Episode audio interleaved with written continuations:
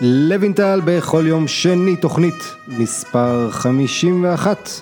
כן, כן, אנחנו כבר אה, אחרי יובל של תוכניות ואנחנו ב-51 ואיתי נמצא, אה, אתם יודעים, הספר של טולסטוי, אנה קרנינה, איך הוא מתחיל, כל המשפחות המאושרות אה, דומות זו לזו, וכל המשפחות, כל, הח, כל משפחה אומללה אומללה בדרכה שלה, אז יש איתי אוהד ברצלונה אחרי הפסד בקלאסיקו, טל סעדון, טל, אה, לא פשוט לבוא אחרי מפלה בקלאסיקו, אז אני מעריך את זה, שלום, ברוך הבא. אהלן עמית, אה, כן, כן, לא פשוט, זאת באופן כללי תקופה לא פשוטה בכלל. לפחות אה, יש אור בקצה המנהרה אם תרצה, או איזה בשורה מנחמת, הנשיא המושמץ והלא אהוב ברטומאו עשוי ללכת הביתה כבר היום, יום שני, 27 באוקטובר, אנחנו מדברים על כל נושא הצבעת האי אמון. בשילוב עם הקורונה, הוא רוצה לדחות, אה, אתה יודע, הממשל הקטלוני צריך לראות אם הוא מסכים. בקיצור, כל המשחקי שרירים האלה, בכל מקרה אנחנו בחודשים האחרונים anyway של הכהונה של ברטומאו, הכי, אתה יודע, זה, זה באמת סוף אה, עידן שלו.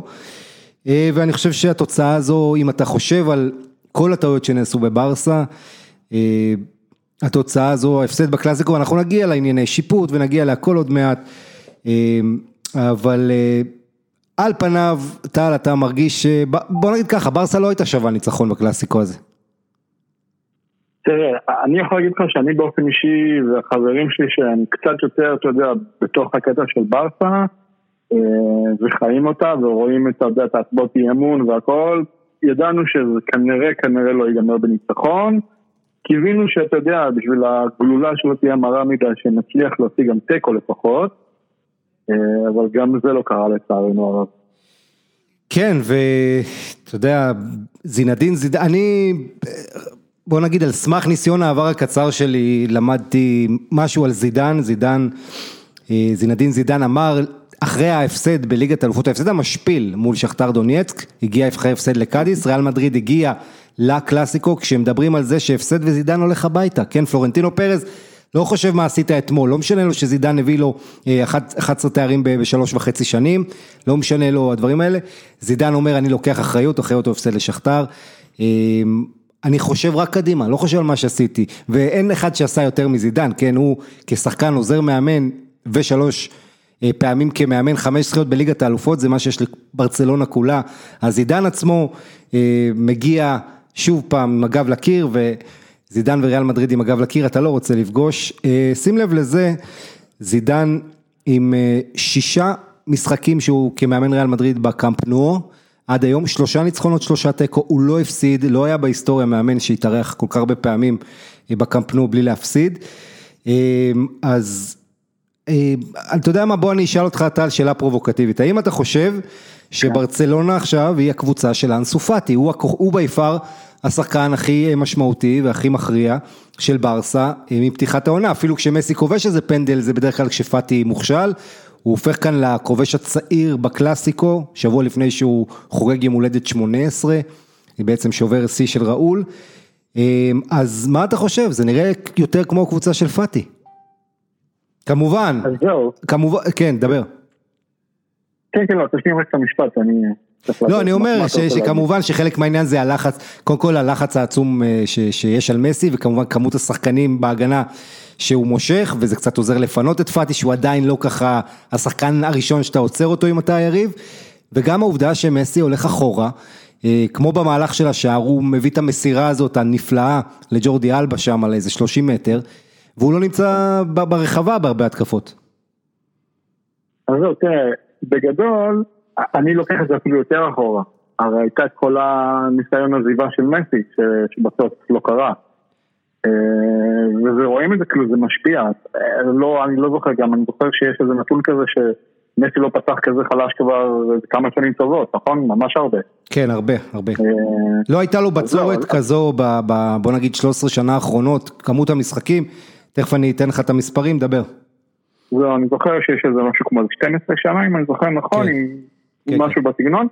אז, אז זה זה, כאילו, אתה מבין, כאילו, עכשיו באמת, אני לא יכול להגיד שזאת הקבוצה של פאטי כרגע, כי, כי אמנם הוא הכובש כרגע הכי טוב, אבל, אה, אבל עדיין, אתה יודע, זה ילד, למרות שגם אז מסי התחיל בגיל 17 וכל הבלאגן, אבל אבל זה עדיין קבוצה של מסי, למרות שהוא, כאילו, לדעתי זה נראה כאילו שהוא מנסה להוריד מעצמו את הקטע הזה, גם בגלל העזיבה שהוא רצה לעזוב, היא מובנת לכולנו לצערי, וגם כי הוא באמת הולך אחורה, הוא כבר לא, הוא לא חלוץ מדומה, הוא לא חלוץ, הוא גם לא פותח על הקו כבר יותר, מה שהיה תמיד באגף בצד ימין, וזה גם אגב קשור למאמן. זאת אומרת, אתה רואה גם את קומן, הוא כאילו, הוא כאילו לא באמת שם אותו בתפקיד הזה,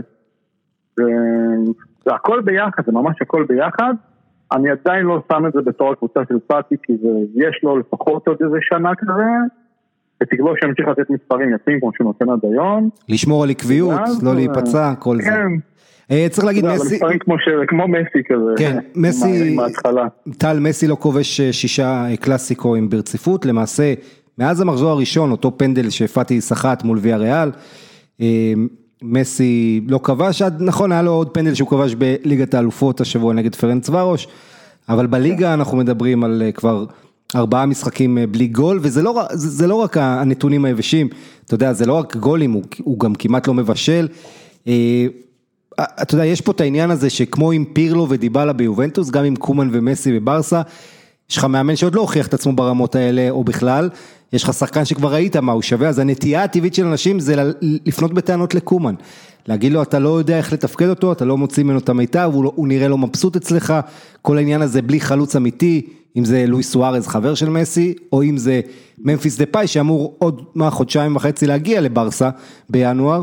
אה, שחקן נפלא מיליון ההולנדי הזה. אז, אז, אז השאלה היא, אה, איך אתה רואה את החלק של קומן אה, ב, בירידה הזאת של מסי?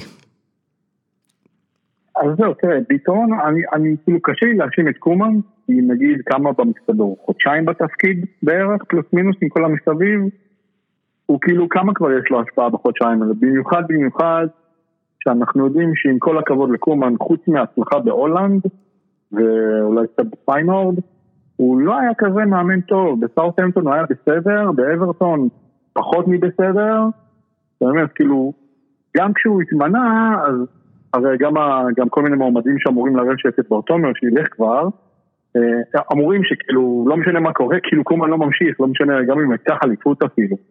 כן, הוא כאילו- הגיע, קומן הגיע בעצם בסיטואציה בלתי אפשרית למאמן, כשהוא יודע שההנהלה נכון. הזו שנואה וכולם מתאהבים אותה, כשהוא יודע שכל אוהדי כן. ברסה רוצים לראות או את שווי בא או אולי את גוורדיולה חוזר. נכון. אה, כמה חודשים הוא הגיע לקבוצה שאין לה בכלל תקציב להעברות, שהיא צריכה לשחרר שחקנים בשביל להביא, היא לא יכולה להביא את השחקנים שלו, אה, הוא בעצם נשלח, אתה יודע, להיות, אם תרצה, סוג של קברן מטעם ההנהלה, להגיד לאיזה שחקנים שהם לא יכולים להמשיך. אה, חלק מזה אולי גם הדעה שלו, כן, דברים שהוא רצה, אבל גם היה פה אילוצים כלכליים, ברסה מאוד לחצה עליו בכל הנושא של משכורות המועדון, אה, אה, להוריד כמה שאפשר, לשחרר שחקנים כמו וידל סוארז ואחרים, ו, ובסופו של דבר, אתה יודע, מאמן שבא ומנסה לעשות שינוי כזה רדיקלי, בדרך כלל זה נועד לכישלון, בטח ובטח נוכח המצב של ברסה, שגם לפני קומן חטפה 8-2 כן, מביירן מינכן, רק נזכיר את העובדה הכואבת הזו לאוהדי ברסה, אומר אה, חביר טבאס, שהוא נשיא הליגה הספרדית, בעצם מנהלת הליגה, אה, היה לנו מזל ליהנות ממסי הרבה שנים, אבל מסי חייב לחשוב מה הוא יעשה אחר כך. אם מסי עוזב את ברצלונה, המוניטין שלו ייפגע מאוד. עכשיו, ברור לך שכל מה שטבאס אומר זה מעניין אותו רק הכסף שהליגה עושה, ואם יש לו את כן. מסי זה טוב, הוא איבד כבר את נאמר וקריסטיאנו, הולך לו מסי עם הליגה הספרדית שיש בה 2.15 גולים למשחק. שזה מטורף כמה זה נמוך.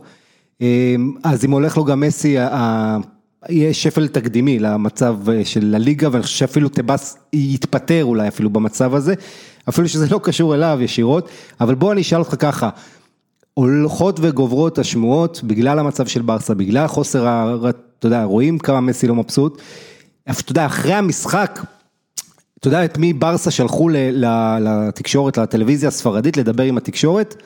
את סרג'יניו דסט, ילד בן 20, בקושי שניים וחצי כן. משחקים בברסה, כן. עוד לא יודע שתי מילים בספרדית, וכל הוותיקים, מסי ואחרים, לא היה להם את האומץ לעמוד מול המצלמות, אני מבין כמה זה כואב ואף אחד לא היה רוצה להיות שם, אבל זה, זה לא סימן טוב למועדון שדברים כאלה קורים. אמ, בכל מקרה, איך אתה חושב, מה, מה אתה חושב בינואר? מסי יישאר? כי ככל שעובר הזמן זה נראה יותר ויותר אולי שיש אפשרות שהוא יעזור. תראה, הבעיה... כמובן, רק נזכיר שהחוזה שלו נגמר בקיץ הקרוב, ינואר הוא יכול כבר לדסקס אה, מעבר בחינם. אז אני אגיד לך מה, תראה, זה גם די מורכב, מצד אחד אתה אומר, סבבה, בינואר הוא כבר יכול לסכם, הוא כבר כאילו גם, כל השמועות אומרות שהוא גם כבר סיכם בקיץ ספציפי, כשהוא רצה לעזוב את ברסה כדי סוג של להתאחד עם טף מחדש. עכשיו כאילו, בגדול זה נראה די הגיוני שבינואר הוא כבר יחתום בשביל הקיץ בסיטי לצורך העניין, בתקווה שבכלל פט יישאר, כי גם שם העניינים שם לא נראים יותר מדי וואו, אבל, אה, אבל זה נראה שכאילו בינואר יעשה את המהלך ויחתום, אבל מצד שני אתה אומר וואלה יש עוד שנייה בחירות כאילו בברסה ואתה יודע שזה לא יישאר אותו נשיא. כן.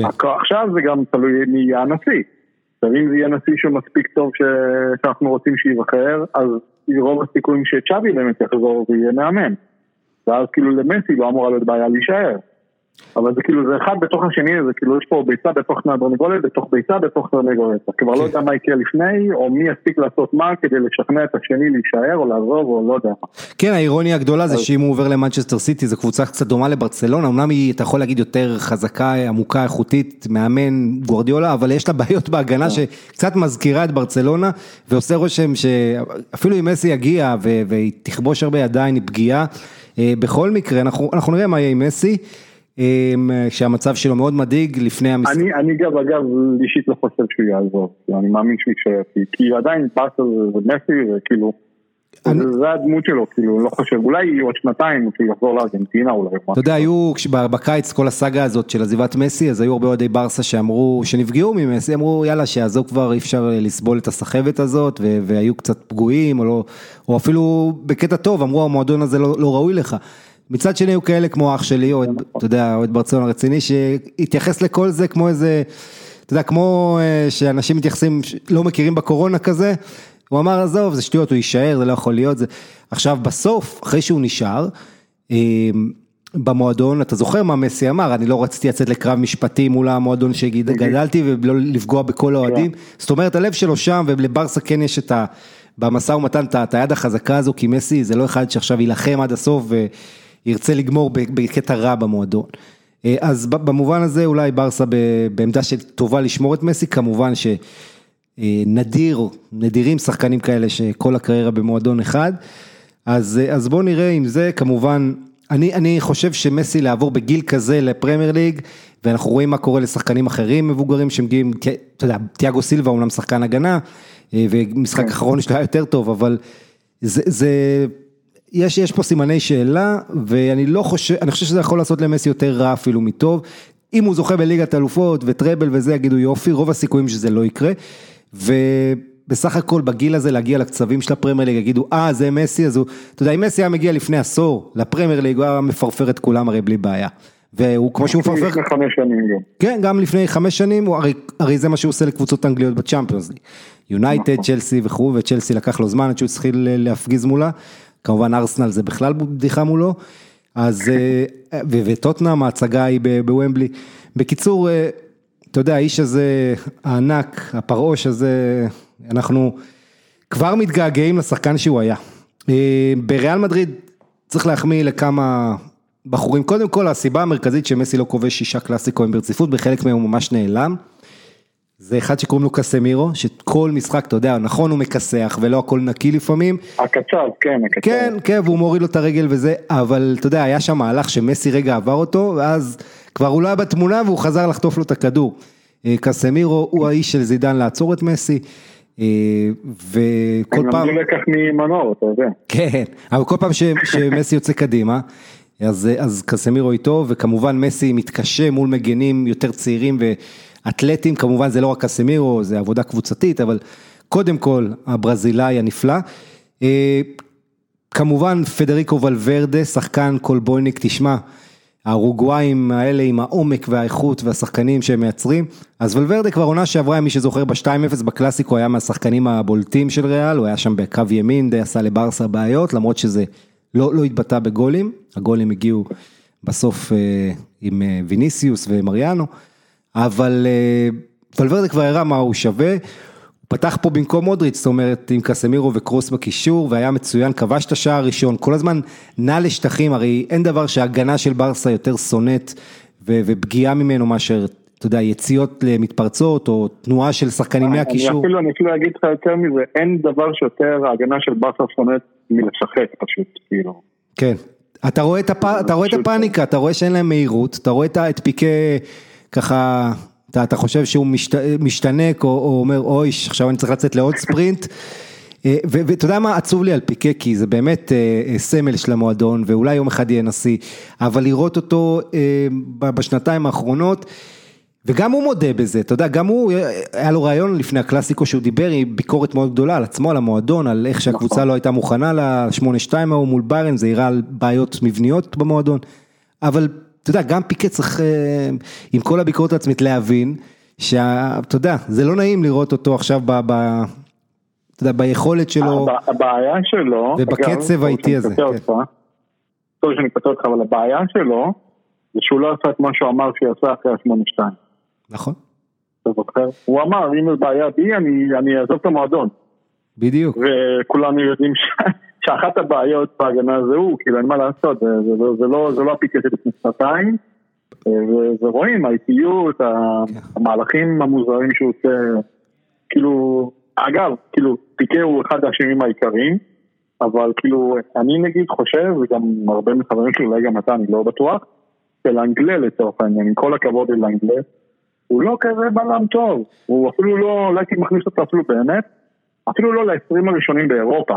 לא מדבר איתך על העולם, באירופה לא הייתי מכניס אותו ל-20 הראשונים. אני מסכים איתך, תראה, לאנגלה כן יש לו אה, איכויות התקפיות, הוא הגיע מסביליה. חמוד כזה, בוא נגיד ככה, העניין עם לנגלה, זה, זה, הסיפור הוא כזה, טל, אם אתה, אני חושב שאתה גם תסכים איתי, הרכש של ברסה, בעצם בחמש-שש שנים האחרונות, כל ארדה טורן ומטיה ואמר, כל כך הרבה פלופים, מגיע שחקן שהוא בסדר, חושבים שהוא איזה כן. מרדונה או, או במקרה הזה בקנבאואר, כן. זאת אומרת הוא בסדר, הוא יכול להיות בלם מחליף, הוא יכול להיות בלם, כשאתה משחק אולי עם כן, שלושה בלמים, בלם שלישי, כן, בלם שלישי, פתאום ההוא פצוע, אבל, אבל, אבל ברסה, אה, אתה יודע, יש לה, כל העניין הזה עם הבלמים בעצם זה סגל נורא, אתה, אתה יודע, יותר משחסר להם חלוץ, חסר להם בלמים, כי נכון. בהתקפה עוד יש לך כל כך שחקנים איכותיים שיביאו את הגול, צריכים להביא את המצבים והגולים. בהגנה זה, זה כלום, זה הראוכו האורוגוואי הצעיר, שזה אחלה שחקן אולי, אבל אתה יודע, הוא, הוא בעצם המחליף היחיד שם, המולטיטי כבר לא בעניינים. נכון. אה, טודי בוביטרו, אתה יודע, קומה גם לא סופר אותו, אין לכם שום בלם ברמה, אתה רואה, שני בלמים של סביליה, שני בלמים של בלבאו, שני בלמים של ריאל מדריד, שני בלמים של, אפילו תיקח את אה, ויה ריאל, כן, על, על ביול ופאו תורס ביחד, ועוד ועוד קבוצות בליגה הזו, שהיא ליגה הגנתית מאוד, שהם יותר טובים משני הבלמים של ברסה, ו, וזה משהו שהוא פשוט אה, בלתי מתקבל על הדעת. עכשיו בוא נדבר על לא, השיפוט. כאילו אתה... כן, כן. כאילו... לא, לא, אבל אתה אומר כאילו, אתה יושב בבית, סבבה, ואתה נגיד אתה פרשן, ופרשנים אחרים, ואנחנו בתור צופים, אתה יודע, כאילו, אוהדי ברצלונה. אתה יושב בבית ואתה אומר, כאילו, זה לא הגיוני שכל כך הרבה אנשים בדרג הכי גבוה בברצלונה לא רואים את מה שאנחנו רואים, זה כאילו, איך זה מסתדר? אני לא מבין איך שחקן כמו לאגלה ופתאום שחקן פותח בברצלונה. איך לב... פיקה לא מעיפים אותו, איך כאילו, איך אלבה עם כל הכבוד אליו, כן, זה נותן שנים מאוד יפות, הוא עושה ים חורים כל הזמן כאילו, והוא פציע גם מאוד מאוד לאחרונה. כן, אבל, כאילו, אבל, אבל, אתם... תראה, אם יש משהו שהעזיבה של סוארז מזכירה לכולם, זה שאחת התכונות הכי חשובות לשחקן ברצלונה זה לשדר על אותו גל עם מסי, להבין מה מסי רוצה. וג'ורדי אלבה היום זה כן, שחקן, היום יש לך שני שחקנים בברסה, זאת אומרת, אתה יודע, אתה יכול להוסיף את בוסקץ, אבל שני שחקנים שהכי אולי בולטים בעניין הזה, זה סרג'י רוברטו ובעיקר ג'ורדי אלבה. שכשמסי עם הכדור, הם יודעים בדיוק לאן לנוע, יודעים מה הוא אוהב, מחפשים אותו, אה, אה, אתה יודע, כשהוא עושה תנועה, לא סתם כשהוא עומד לתקוע אותו. אה, זאת אומרת, אתה צריך שחקנים שיבינו את, את מסי, ראינו לא מעט שחקנים, גם קוטיניו בקדנציה הראשונה, שלא היה לו את זה, ועוד הרבה אחרים. ו, ופה במובן הזה, אני חושב שאלבה הוא כן, עם כל הבעיות שלו, וברור שהוא כבר, אתה יודע, שחקן ותיק מעל גיל 30, ורץ כמו השפן של אנרג'ייזר. ברור. הוא כאילו הפחות, הפחות בעייתי בכל הבעיה עם, הבעיה עם אלבה זה בעיקר במשחקים הגדולים, אתה זוכר אותו מול ליברפול, מול... כן, הוא תמיד נחשף שם. כן, הוא כמה נעלם, עושה טעויות, כן. כן, אבל, אבל, כאילו, כן. אבל אני לא חושב שהוא הבעיה המרכזית, אבל כמו שאתה אומר, לא, אבל אגב, זה כל ההגנה, זאת אומרת גם אם הגענו בפיקה ובאנגליה, אז יש לך את אומטיטי שהוא פצוע כבר שנתיים ולא יודע בכלל מתי יחזור לשחק ואיפה כאילו, כן. ועל הספסל יש לך את הראוכו שהוא לא רע בכלל, אבל הוא עדיין מאוד צעיר ועדיין רואים שהוא עושה קצת פיק שישים מדי פעם. אחריו יש לך אולי את טודיבו אם בכלל חושבים עליו. לא, טודיבו לא סופרים אותו. הוא גם יכול להיות לדעתי על סטייל כמו הראוכו, וכאילו, ושוב, אם אתה רואה את פיקה, אז אתה אומר כאילו, בוא תן לי לשחק עם אראוחו וטודיבו ואני סבבה עם זה. ויותר אה. מזה, תחשוב שעוד רצו להביא גם את אריק גרסיה, שכאילו עם כל הכבוד לו, הוא בינתיים גם לא הראה כזאת יכולת, אני מסכים איתך, יותר מדי טובה בסיטי, כאילו, הרעיון עם אריק לא גרסיה, הרעיון עם אריק גרסיה זה חושבים שבגלל שהוא עזב למנצ'סטר גיל צעיר והוא בלם צעיר מוכשר הוא יהיה ג'רארד פיקה שלהם, רק שמה לעשות, נכון, רק מה לעשות ג'רארד פיקה הגיע לקבוצה הכי גדולה בהיסטוריה של ברסה אם לא בכלל בכדורגל נכון. ולצידו היה את פויול שיחנך אותו, הנסיבות הן שונות לגמרי. ובואו רק נזכיר כמה, כל כך הרבה מנהלים מקצועיים בשנים האחרונות, פפ רמון פלנס, אריק אבידל, רוברט פרננדז, אתה יודע, כל שנה, שנתיים מתחלף שם, אה, כל אחד מביא את השחקנים שלו. זה רק מי שלמעלה נשאר כל הזמן, נכון. בזמן הזה, והורס את כל מה שבנו בברסה במאה שנים. כן, ואתה יודע, לא צריך להגזים, אבל בטח את מה שעשו לפניו, אה, בעידן לפורטה. אה, כן. וגם קצת רוסי, למרות שרוסי וברטומיאו זה אותו, אותו צד. כן, הוא ממשיך שלו, אבל uh, בסך הכל, אני חושב שאין דרך למועדון, כשכל הזמן מחליף מנהל מקצועי ושהמאמנים מתחלפים, ועכשיו קומן שהוא מביא משהו שהוא לא ה-DNA של ברסה, ה-4, 2, 3, 1 הזה, עם כל הכבוד, אתה יודע, ברסה זה מועדון היסטורית, ה-4, 3, 3, נכון שוולברדה גם קצת עשה שינוי ל-442 כזה, אבל זה היה יותר קרוב yeah. כן. מעכשיו, אז uh, הרבה שאלות שנשאלות, בואו נדבר על השיפוט כמה מילים, אנחנו לא, אני לא מתעסק בדרך כלל בשיפוט, אני לא אוהב את זה, אבל אין מה לעשות, אנחנו בקלאסיקו, המשחק אה, שיותר חשוב מי השופט מאשר מי השחקנים בדרך כלל. אה, אה, מרטינז... תמיד מביאים את השופטים הכי אנטי ברטון. זה פשוט עצוב, אתה יודע, אני רואה תקשורת של ברצלונה, שלחו איזה כתב לוולנסיה, איפה שהשופט הזה, מרטינז מונוארה, נולד ובא, והלכו לעשות תחקיר כדי להראות כמה הסביבה שלו, יש שם אנשים אוהדי ריאל מדריד, שהקימו חוג... כאילו כבר מייחסים להחלטה הזאת ש... אתה יודע, אם אתה לא, אם אתה שם את השחקנים בלי המדים ושולח אנשים לראות אם זה פנדל או לא, ואתה לא יודע אם זה רמוס ואתה לא יודע מי הקבוצות, אני חושב שזה, אתה יודע, הרוב היו מסכימים שזה פנדל. יש פה, יש פה בעיה, כי אתה יודע, הרבה, הטענה, מה שכתבו גם במונדו דפורטיבו, שאם שוקים על זה פנדל, אז, אה, אה, אז אה, זה מתרחש עשרות פעמים במשחק, משיכת חולצה כזו ברחבה. א', אם זה מתרחש, שיביאו לי כל ריפלי, אני אראה אם זה באמת מתרחש, אני לא חושב. בעיקר במצבים נייחים זה נכון. השאלה פה המרכזית היא האם, כי, כי הרי אתה רואה שלנגלה מחליק אחורה, עומד ליפול כזה, והשאלה היא אם רמוס, כמו שנראה בחלק מהזוויות, דחף אותו ועשה את כן. העבירה לפני שהובילה לתפיסת חולצה, אבל אתה יודע מה העניין, אם אתה נופל במצב כזה, יש יותר סיכוי שישרקו, אה, טוב, אנחנו כמובן חוכמה קטנה בדיעבד להגיד את זה, אבל עם רמוס, אם אתה, אם אתה מרגיש דחיפה כזאת תיפול, אה, יש לך יותר סיכוי מאשר אם תחזיק לו את החולצה, כמו שראינו כאן, לקבל שריקה. בכל מקרה... תוסיף, תוסיף על זה כן. גם שאין מה לעשות, אתה ראית טעויות שיפוט מפה עד הודעה חדשה בחמש שנים האחרונות לטובת ריאל. לא, לא, עזוב, בוא, בסדר, בוא לא, לא ניכנס לזה, עונה שעברה... עונה, לא. אני מסכים, פתיחת העונה הזו, אני מסכים איתך, שריאל במשחק מול בטיס קיבלה חתיכת, אה, אתה יודע, טובה מהשופט. אגב, זה, זה כאילו, זה, אתה יודע, זה לא באמת, שוב, זה לא רק השנה הזאת, זה תמיד... נכון, עונה שעברה עם לא האליפות, הפנדל בבלבאו, כן. אתה יודע, היו הרבה תקריות, אבל יש גם את הסטטיסטיקות של אנשים שמראים לך ש... שאם לאורך זמן גם ריאל נדפקת משיפוט, או לא נדפקת, אבל נהנית מהשיפוט ברמה ש, שברסה, מה שכן אנחנו יכולים לדבר זה על מקרים נקודתיים, אז העונה הזו ברסה, אומר קומן אחרי המשחק מתפוצץ, אומר, אני לא מבין את העבר הזה, כל ההחלטות הולכות נגד ברסה, לא קיבלנו החלטה אחת לטובתנו בחמישה משחקים, וכמובן אני אזכיר את ה...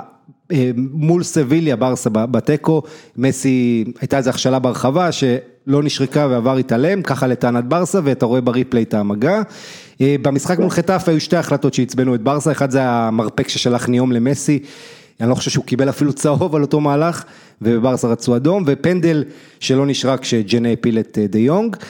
אה, ואתה מגיע גם כמובן משחק, למה שראינו מול ריאל. העניין הוא כזה, ברצלונה בימים הטובים שלה לא הייתה צריכה להישען על השיפוט במשחקים, אני מבין את התסכול, אני מבין החלטה, זה, זה קורה לכל קבוצה כמובן, אה, וזה בטח מבאס במשחק כזה יוקרתי, אבל תמיד טוב שאתה יכול להפיל את זה על השופט ולא להגיד שאנחנו אשמים בהפסד. זה לפחות נותן לך אליבי. אה, זהו, בגלל זה גם, אתה יודע, אני, לא- אני זוכר שקראתי בימים האחרונים שגם לא אהבו את זה בצד של ברצלונה, שכל הזמן קורמן מדבר על השופטים. כן. וגם האוהדים לא אוהבים את זה יותר מדי, זאת אומרת, כאילו, אנחנו יודעים ש... אנחנו יודעים שאנחנו נדפקים על ידי השופטים, על ידי עבר, אנחנו יודעים את זה, בסדר, אנחנו רגילים לזה, כאילו. אבל עזוב, כאילו, גם, גם לא שיחקנו טוב, לא משנה מה, כאילו, אתה לא יכול להתחמק מזה, לא שיחקנו טוב, כאילו. נכון, ולא, ולא בפעם הראשונה. ואם לא נטו, ואם לא נטו, שגם היה ביכולת שיא במשחק הזה, זה גם היה נגמר באולי אפילו יותר. אגב, גם בחמש אחת אתה משקר על פרנס ורוש, ברסה שיחקה רע מאוד במחצית הראשונה בטח. נכון, נכון. ומי שראה את המשחק. עד הפנדל של מסי, שהוא התחיל אה, לפרפר שם את האנשים, ועשה את החטפת ואז כבר. כן, בכל מקרה פדרו, פדרי, סליחה, ואנסופטי, שאמרתי כבש, שניהם פתחו. אה, גריזמן המאוד מאוכזב ובצרפת אנשים לא מאמינים, אומרים שהוא לא, פשוט לא שחקן כדורגל בברצלונה, זה פשוט עצוב. אה, מה שנהיה שם, זה מסתמנת כאחת הרכישות, אפילו יותר מקוטיניו, הרכש של גריזמן אני חושב אה, מסתמן כאולי הפלופ הגדול של השנים האלה. אין מה לעשות, זה לא, היה את נאמר שהיה משלים את מסי, היה משחק באגף השני, היה, היה להם אותה, כמו שאמרתי לך, אותה שפה, עם גריזמן זה אחד דורך על השני, הם לא מצליחים עדיין ביחד מספיק, והם מנסים, אבל זה לא, זה לא עובד, זה לא מתאים, קשה לשים שני שחקנים אה, שבעצם במקור הם באותה עמדה, ולנסות לשלב אותם. זה לא הולך כאן לפחות, ושים לב פדרי ואנסופטי כמו שהזכרתי אחרי 118 אה, שנה של קיום קלאסיקו, כן הקלאסיקו הראשון היה במאי 1902, באותו קלאסיקו שאז אתה יודע זה לא היה מקצועני הכדורגל, ממש לא קרוב, שיחקו כל מיני ילדים בני 16-17, אבל מאז לא קרה ששני שחקנים קטינים מתחת לגיל 18 פתחו.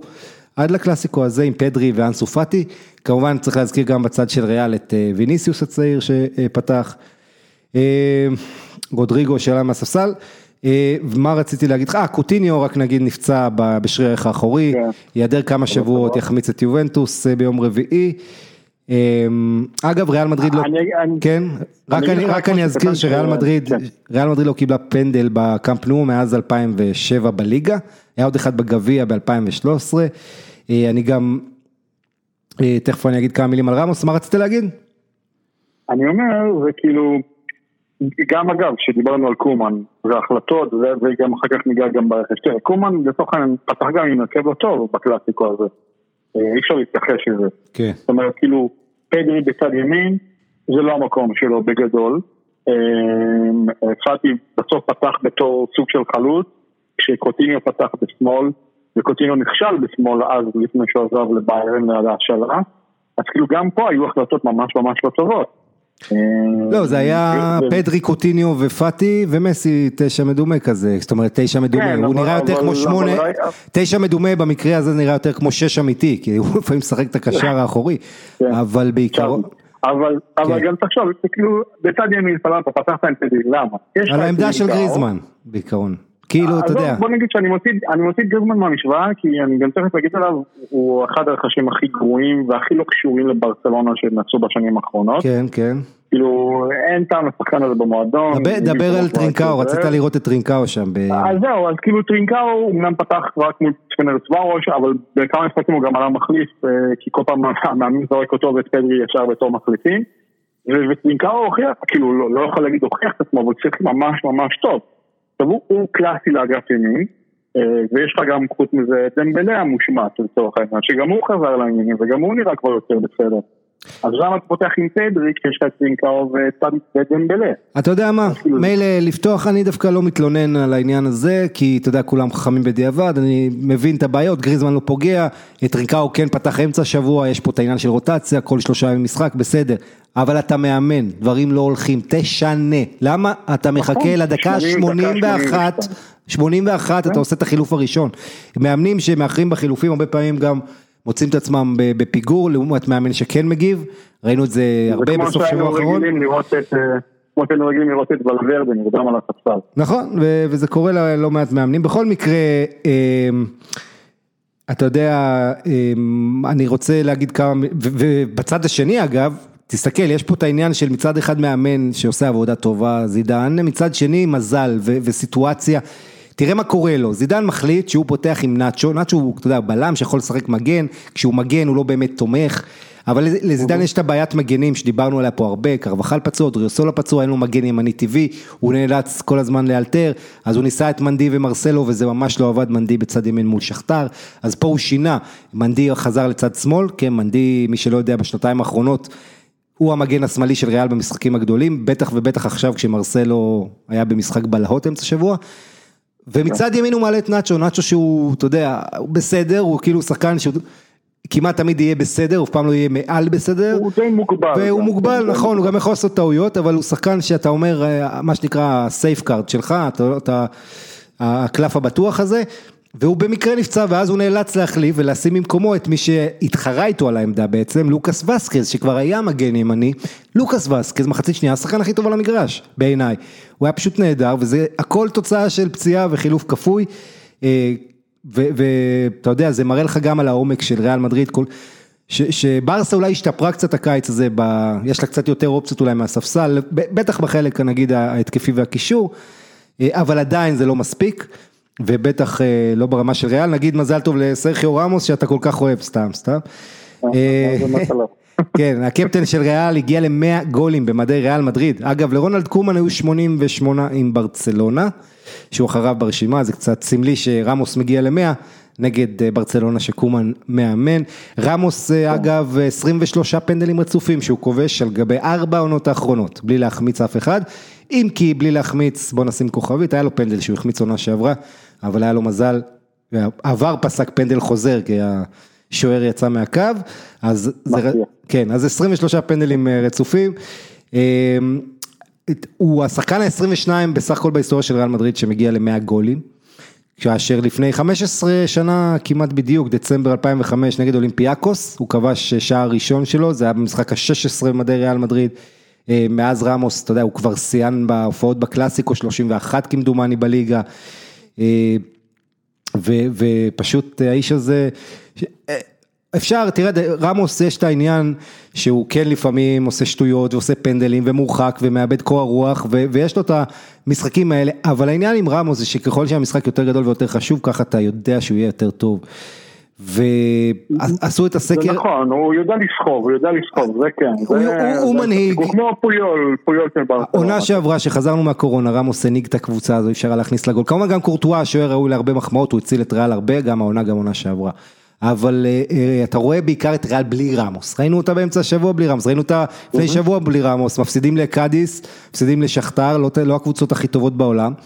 והנה הוא חוזר ואיתו ריאל חוזרת, הביטחון שהוא נותן וכמובן ורן יש הבדל מאוד גדול לשחק את הבלם ליד ונדייק או ליד רמוס מאשר להיות הבלם הבכיר ליד עוד מישהו, שאז יש עליך הרבה יותר אחריות ובכל מקרה שלוש אחת עם הקינוח הזה של מודריץ' אחרי טעות של נטו שדווקא היה טוב נטו, אבל עשה טעות בסיום אה, שאפשרה למחליף מודריץ' לקנח. אתה יודע ש... טעות. אתה יודע, זה כזה, העדיפה לא הייתה כן, כן, יותר מדי. נכון, האמת ש... אבל אתה רואה אחר כך, אתה רואה גם את הסגירה של אחר כך של הבלמים, כאילו של אף אחד לא בא לך למודריץ', ואני מסתכל על זה ואומר, ראיתי את זה בלוקים חוזרים כל כך הרבה פעמים, ואני אומר, אף אחד לא בא למודריץ', אף אחד לא מפריע לו, הוא מתעתע בשוער, מחזיר כן. אותו, מחזיר אותו לפה, מחזיר אותו לפה, ובסוף בועט עם הפארץ', כאילו, איפה כולם? איפה כל השחקנים? מי שאמור להיות שם קשר אחורי, מישהו, משהו, כלום. עכשיו בוא, כמובן, כדורגל אתה יודע, זידן אומר עשינו משחק מושלם, ריאל מדריד 3-1 זה הניצחון הכי גדול שלה בקמפנו אה, מאז 1963, זאת אומרת, אה, מה, מלא שנים, אה, כן 60 עם 6, 3, היא ניצחה 3-1 בגביע ב-2013 גם, גם, סליחה לפני, אבל בסופר קופה גם היה לה שם 3-1, שאתה זוכר אחרי זה פיקי אמר פעם ראשונה אני מרגיש נחות מול ריאל, זה היה לפני כמה שנים. אבל זה משווה 3-1 את הניצחון הכי גדול של ריאל מדריד בקמפנו, ובהפרש שני שערים היו עוד, היה גם את ה-2-0 עם זידן שאני זוכר בליגת אלפות, בכל מקרה, אה, צריך להזכיר שבכל זאת היו מצבים לברסה, המשחק הזה יכול להסתיים אחרת, מסי שם עשה יופי של מהלך ובעט בימין, אבל כרגע זה מה יש, ובסך הכל ריאל מדריד אה, נתנה הופעה, הופעה טובה, יש לא מעט... כן, דבר. יש לו... אגב, כל ההחמ- כל ההחמצות האלה, נגיד, באמת היו כמה החמצות שכבר, אה, שתכל'ס זה היה צריך להיות גול, שקורטואה באמת הביא שם כמה הצלות יפות, אז ממסי שם על הפינה השמאלית שלו וכל מיני כאלה, אבל, אבל זה גם, תחשוב, זה גם מתקשר לכל מה שאמרנו עוד בהתחלה. אתה כאילו משחרר את השחקנים הטובים והיקרים, וידל, סוארז, כאלה, אה, אה, קרקיטיץ', אוקיי, שפשוט היו יקרים מבחינת השכר שלהם, כן. אבל שחררת אותם מהיריבות הישירות שלך לתואר, סוארז לאתלטיקו זה זה הדבר הכי הזוי שאי פעם נתקלתי בו בחיים זה, שלי. זה קצת מעליב שאתה אומר יריבות ישירות לתואר על סביליה ואתלטיקו, אבל, אבל לא, ככה אבל אתה זה, יודע, הם וככה זה. שם, הם מפריעות לך, אבל הם מפריעות לך, תראה, סוארז יכבוש נגד ברסה, אני בטוח, כשיהיה משחק, אה, כאילו, זה, כן. ו- ו- ו- ו- ורק איציץ' כבר כבש נגד ברסה, נכון? אם אני זוכר נכון? כן, היה שם אתה לא אחת? אחת, כן. כן, אז, אתה מבין, אז כאילו, זה זה שחקנים שמשפיעים על המשחק. עכשיו, יותר מזה, סבבה, שחררת את כל אלה שהם יקרים במשכורת שלהם והכל, וכמו שאמרנו, באמת, לא באף אחד, אולי דפה יגיע ב- בינואר. וזה בתקווה שבאמת ישתלב טוב ולא איזה גריזמן שתיים כזה נגיד. כן, אז אתה גם לא ממש, כאילו, הכל, הכל כזה, הכל שכלה כזה, מה שנקרא, בתוך, במיוחד בזכות ברטומיו, ש- ש- שנהנה להרוס את המועדון מבפנים. היא. הבעיה היא שגם מי שיגיע אחריו יצטרך, אה, המצב הכלכלי של כל בר, ש- ש- כן, כל ה... המצב הכלכלי לא כל ה- פשוט למי שלא נכון. יבוא, אה, אתה יודע, נכון. זה, זה, אתה צריך עכשיו להגדיל את ההכנסות ואתה צריך לחשוב איך אתה מטפל נכון, שם במבנה. השכר, ובדיוק בתקופה הזו, אה, אבל בואו בוא נחיה ונראה, תשמע, יפה, דיברנו 36 דקות על הקלאסיקו, שזה הרבה, שעברתי שיא פה, אני חושב, שיא על משחק אחד. אה, שמחתי. יפה, יש לך עוד משהו לפני שאני שמחתי מתקדם? ו- ולא שמחתי. אז בואו... אה, לא, תשמע, הדבר היחידי באמת שאנחנו כאילו, אה, שלאו דווקא בקלאסיקה, אלא בכלל, כאילו, אני מקווה שנצא מהתקופה הזאת, כי זה פשוט כאילו מחריב את המועדון שנה אחרי שנה, זה כאילו רק יותר ויותר הורס, בסוף נשאר רק העשר בקצב הזה, כאילו, כן, ו... תשמע, נראה מה יהיה, בכל מקרה ברצלונה, אנחנו מקווים לראות את מסי חוזר לעצמו בקרוב, ואתה יודע, כל כך, כל כך חשוב, אתה יודע, במשחק הזה זה אחד הדברים הכי מדהימים והכי יפים אה, בכדורגל, שאתה אומר לעצמך, שחקן כובש, כובש, אתה, אתה לא מבין מה, כאילו זה המלאכה שלו, איך הוא פתאום נקלע לבצורת, ואתה לא, אתה יודע, ו, וזה העניין, הקטשופ הזה, שאתה לוחץ, לוחץ, לוחץ, ואז בסוף זה משתחרר ואתה מפציץ בלי הכרה. אה, תראה את אובמיאנג מהארסנל, אני אתן לך דוגמה, אפרופו מסי, מאז נובמבר 2014 הוא לא עבר בצורת כזו גדולה, ב, ב, אז הוא היה בדורטמונד, עכשיו הוא בארסנל, חמישה משחקים נדמה לי בלי לכבוש, אה, ואתה יודע, בסוף זה יגיע. אבל יש, יש תקופות כאלה לכל אה, חלוץ, לכל שחקן, אפילו לבנדובסקי היו לו, אה, כמה שזה עכשיו נראה דמיוני. אז אה, בוא, נתקדם. לא. אה, כן, אז אה, עשה לי את המחזור. אה, היו הרבה דברים יפים, מרגשים, גם ברמה הספורטיבית, אה, גם ברמה החברתית פוליטית שקשורה, אני אולי אגע בכמה דברים בהמשך. פול פוגבה אולי פורש מהנבחרת, אה, רשפורד והפרויקט שלו, אה, החברתי הנהדר. אבל אה, אני אלך על סיפור מרגש של אחים, האחים אינסיניה, שכבשו אחד נגד השני בדרבי של מחוז קמפניה בדרום איטליה, בין נפולי לבנבנטו, ב-1949, 49, פעם אחרונה בליגה האיטלקית ששני אחים כבשו אחד נגד השני, והם לא היו איטלקים, הם היו הונגרים, אחים נרש, אישטבן ופרנץ, כבשו לאינטר וללציו. עכשיו רק לפני שבוע ראינו שני אחים אחד נגד השני, זה היה ריאל מדריד נגד קאדיס, נאצ'ו נגד אלכס, אה, נאצ'ו פרננדז מול אלכס פרננדז. היה את המאמנים גם. המאמנים נכון. נכון, היה את האחים, יש את האחים אינזאגי, שאגב כבר היה לנו, זה לא חדש, כבר לפני שנה, או שנתיים בעצם, פיפו אינזאגי ניסה את דרכו בבולוניה, לא ממש הלך לו, בנה את עצמו מחדש, עכשיו הוא עם בנבנטו, אבל בואו נדבר על המקרה הזה, נפולי, אנחנו כולם מכירים את אה, לורנצו אינסיניה, לורנצו אל מניפיקו, כמו שקוראים לו, הנפלא, לורנצו אינסיניה קפטן נפולי בעצם, אבל האח שלו רוברטו אינסיניה הוא כזה סוג של כוכב ליגות נמוכות, הוא צעיר ממנו בשלוש שנים, רוברטו צעיר יותר, אה, והסיפור הוא ששער הבכורה של לורנצו, אה, של סליחה, של רוברטו אינסיניה, שהוא שמאלי ברגל, בניגוד לאחיו אה, המוכר, השער הבכורה שלו מגיע דווקא נגד נפולי שבה הוא גדל, ומגיע אה, מול אחיו. ואח של, ובסוף המשחק הוא גם, אתה יודע, אה, אה, אה, ואז מחצית שנייה, שער השוויון של לורנצו כמובן, ואיזה שער, אתה יודע, כולם מכירים את המהלך של לורנצו אינסיניה, שהוא הפוך לרובן, כן, מצד שמאל, לחתוך לאמצע ולסובב בימין לפינה הרחוקה. פה הוא עשה משהו הפוך, מ-20 מטר עם רגל שמאל, הבחור הגמד הזה, המטר שישים וגפרור הזה, לורנצו אינסיניה, מסובב בומבה אדירה, פוגע במשקוף, עובר את הקו ויוצא החוצה, לא, לא אפילו נוגע ברשת, אבל שער אדיר. והוא, והוא בעצם משווה, ובסוף המשחק הוא אומר, זה היה בשמאל, כאילו, לכבוד אח שלי, כי אח שלו שמאלי ברגל, אמ, אבל אה, זה, זה באמת סיפור יפה. אגב, הם שניהם שיחקו ביחד, אה, כמה, שש דקות זה היה ב-2013, ינואר 2013, עוד מזמן, מזמן, מזמן, וולטר מצרי המאמן של נפולי לפני רפה בניטז, הם שיחקו שש דקות בסך הכל ביחד, אגב רוברטו שיחק עוד כמה דקות לפני כן במסגרת אירופית נגד איינדובן, אבל אח שלו לא שיחק, האח הבכיר, אז ככה שהם כמעט לא שיחקו אה, ביחד, אה, ואיכשהו אה, לורנצו אינסיניה, כש, כשהוא היה בפסקרה, ובנה את עצמו שם 20 גולים תחת זמן, ואז הוא חזר לטופ וכל זה, בינתיים אח שלו, כן, כמובן הגיע לככב בנבחרת איטליה לורנצו וזה, בינתיים אח שלו ככה היה בנבחרות, סליחה, נבחרות בקבוצות הסרי בי, אתה יודע, ניסה את דרכו בכל מיני אה, אה, כן. קבוצות וכמה גם שעלו והוא נשאר, והוא לא עלה איתנו, נשאר תמיד, איכשהו תמיד היה בצל של אח שלו, ואתה יודע, והשניים האלה הם אחים מאוד קרובים, צריך להזכיר, זה משפחה, הם, הם בעצם ארבעה אחים, אלה השניים שהלכו לכדורגל, וממש ממש נחמד לראות את זה. אגב, יש... היה אה, קטע שהוא שכב שם על הדשא ובכה. כן, רוברטו אינסיניה שכובש שער בכורה בסייע דווקא נגד נפולי ואח שלו, אה, אחרי השער, הייתה, אתה יודע, תגובה כל כך רגשית, הוא בוכה, הוא תופס את עצמו, לא מאמין, מתרגש, וזה באמת יפה כי... אתה יודע, אתה, כל הרגשות של המשחק האלה, אתה יודע, אתה מתחבר כשאתה רואה דברים כאלה, מזכיר קצת את מרקו טרדלי מונדיאל 82, חגיגות, ש, שערים אה, גדולות שראינו.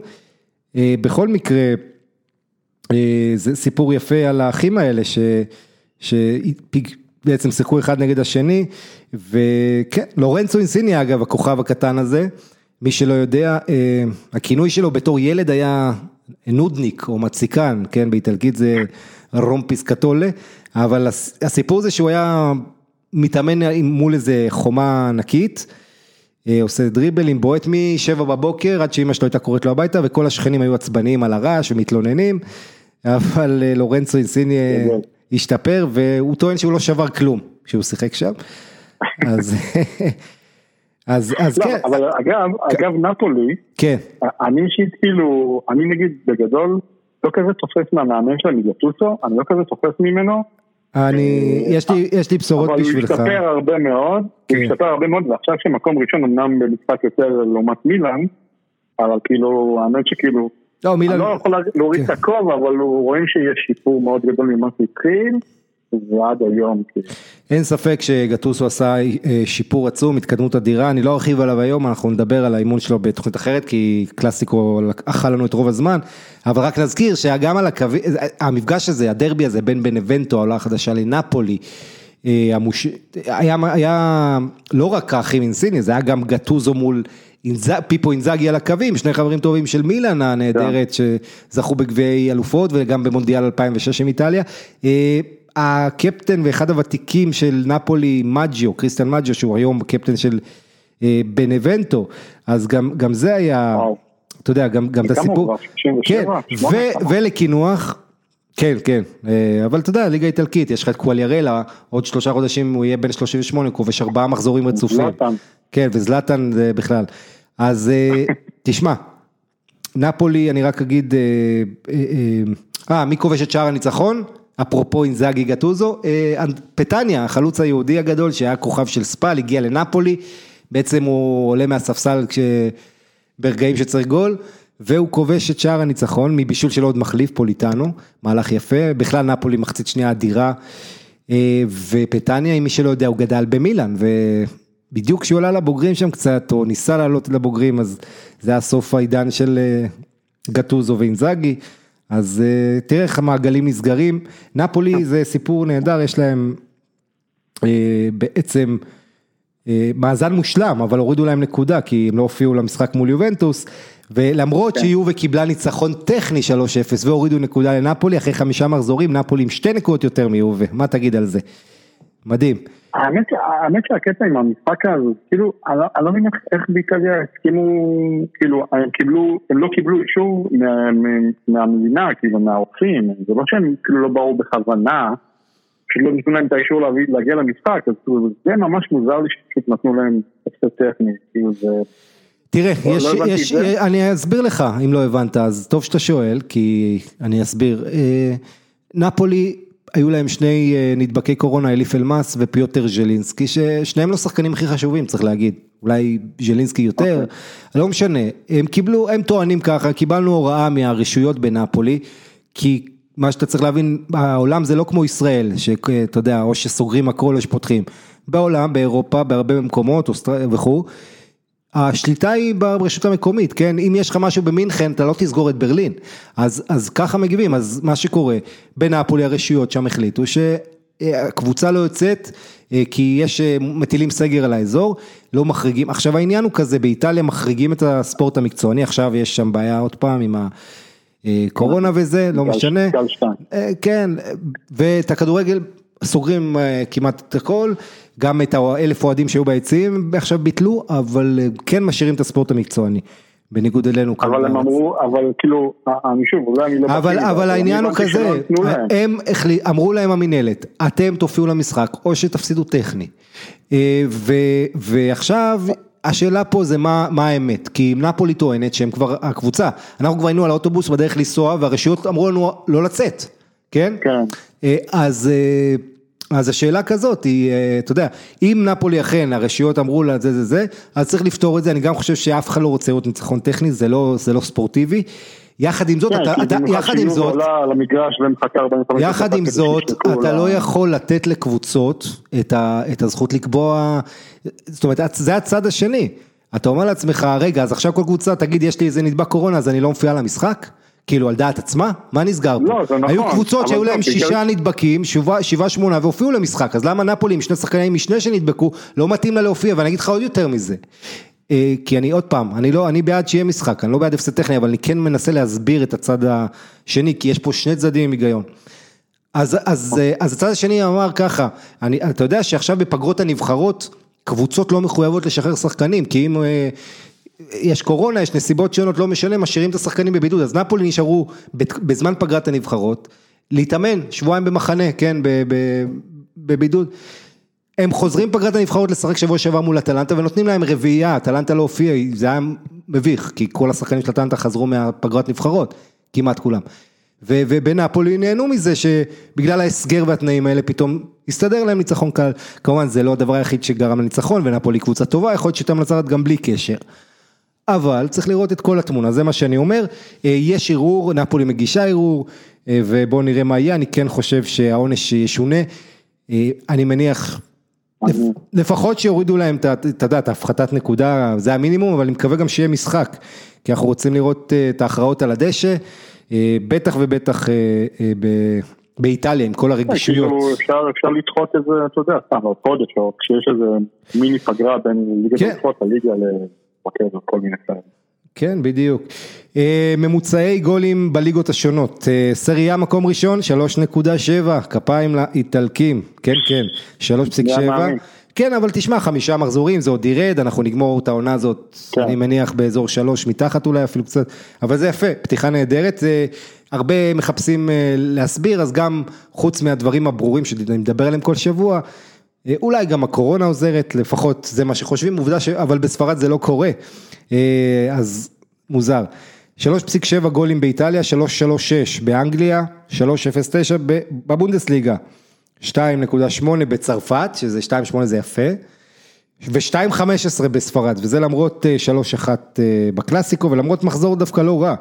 אבל אה, בספרד, מי שרואה את המשחקים, אה, חלק, חלק מהם מאוד לא פשוטים לצפייה, רוב המחציות נגמרות שם ב-0-0, אה, כשכאילו דוחים את ההכרעה, קבוצות שלא מסתכנות הרבה, בעיקר גם תראה את כל העולות החדשות, ותראה את גרנדה, עונה שעברה, גרנדה עושה חייל, זו הקבוצה הכי מרעננת והכי כיפית, הכי, הכל טוב שם, מאמן נהדר, פרויקט מדהים, עולה חדשה שהיא עכשיו באירופה עשתה בית ספר, ניצחה את איינדובן, שחקנים נהדרים, הכל טוב, רק מה, הם משחקים כדורגל על החטאפה כזה, של קאסח, אתמול הם ניצחו את חטאפה, השלימו שבוע ענק לגרנדה, שלושה ניצחונות אה, בשבוע, אבל זה לא אה, הכדורגל שאנחנו היינו רגילים.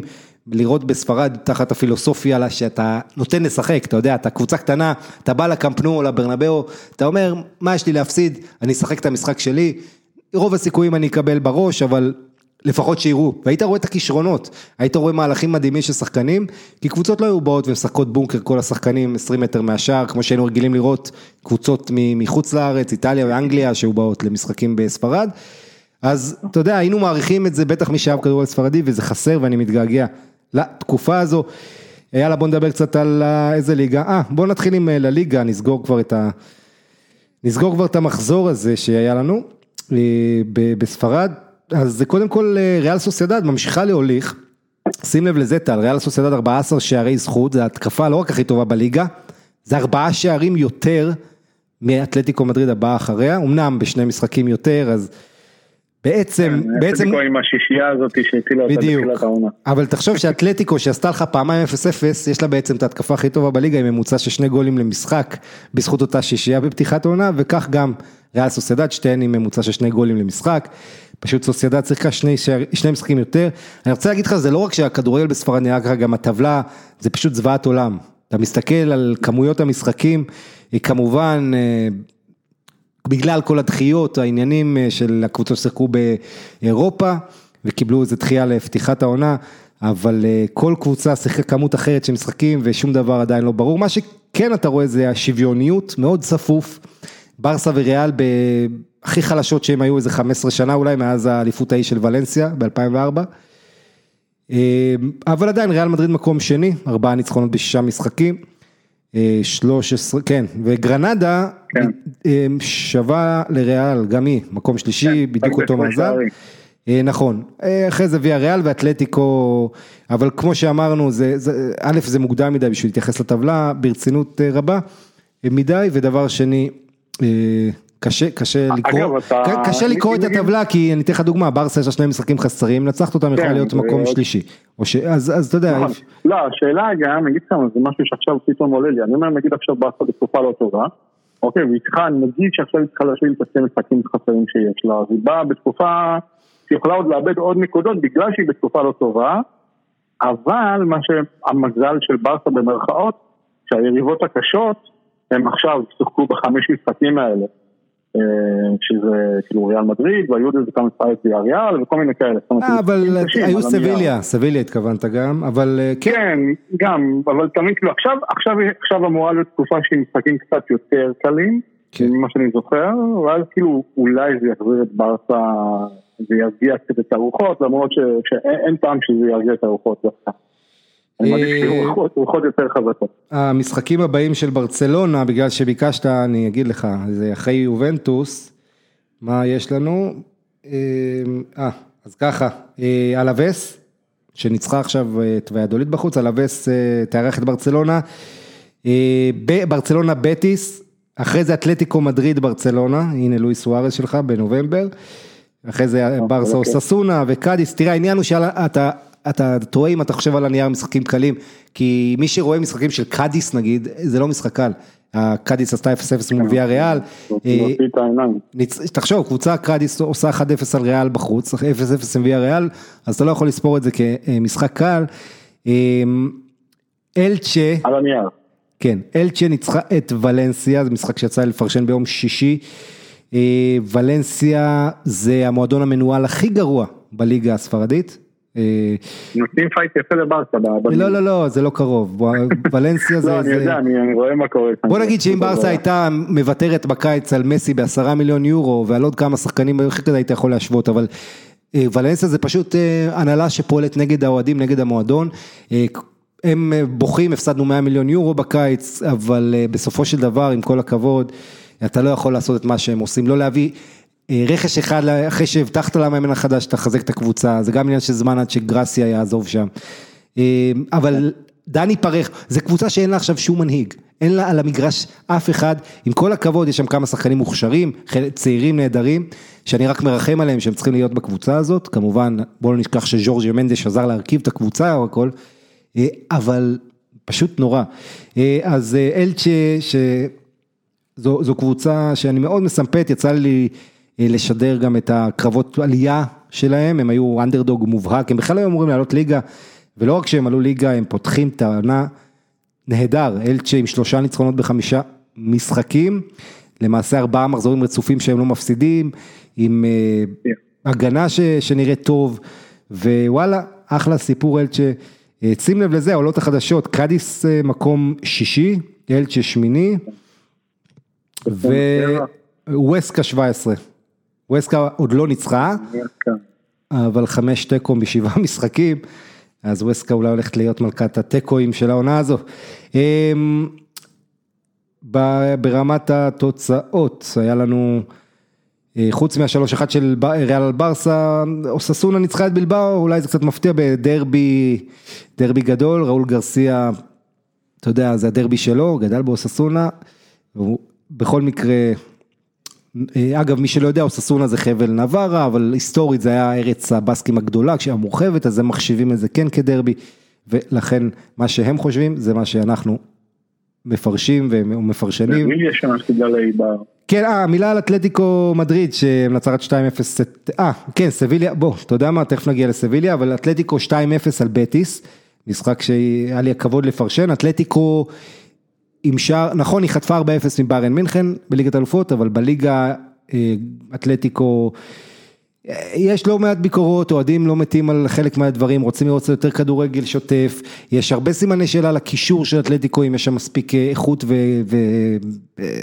ואנרגיה ודינמיות ועוצמה, אני מזכיר לך, תומאס פרטי עזב לארסנל, קוקה אחרי השיא כבר כמה שנים. בקיצור, לא מעט שאלות, סאול פצוע, לוקאס טוררה, שחקן חדש, עוד נראה איך הוא ישתלב, אבל מה שכן, 2-0 אה, לאתלטיקו, שלואי סוארז מקנח בתוספת הזמן, מרקוס יורנטה עם שער נהדר שם, מזכיר את ה...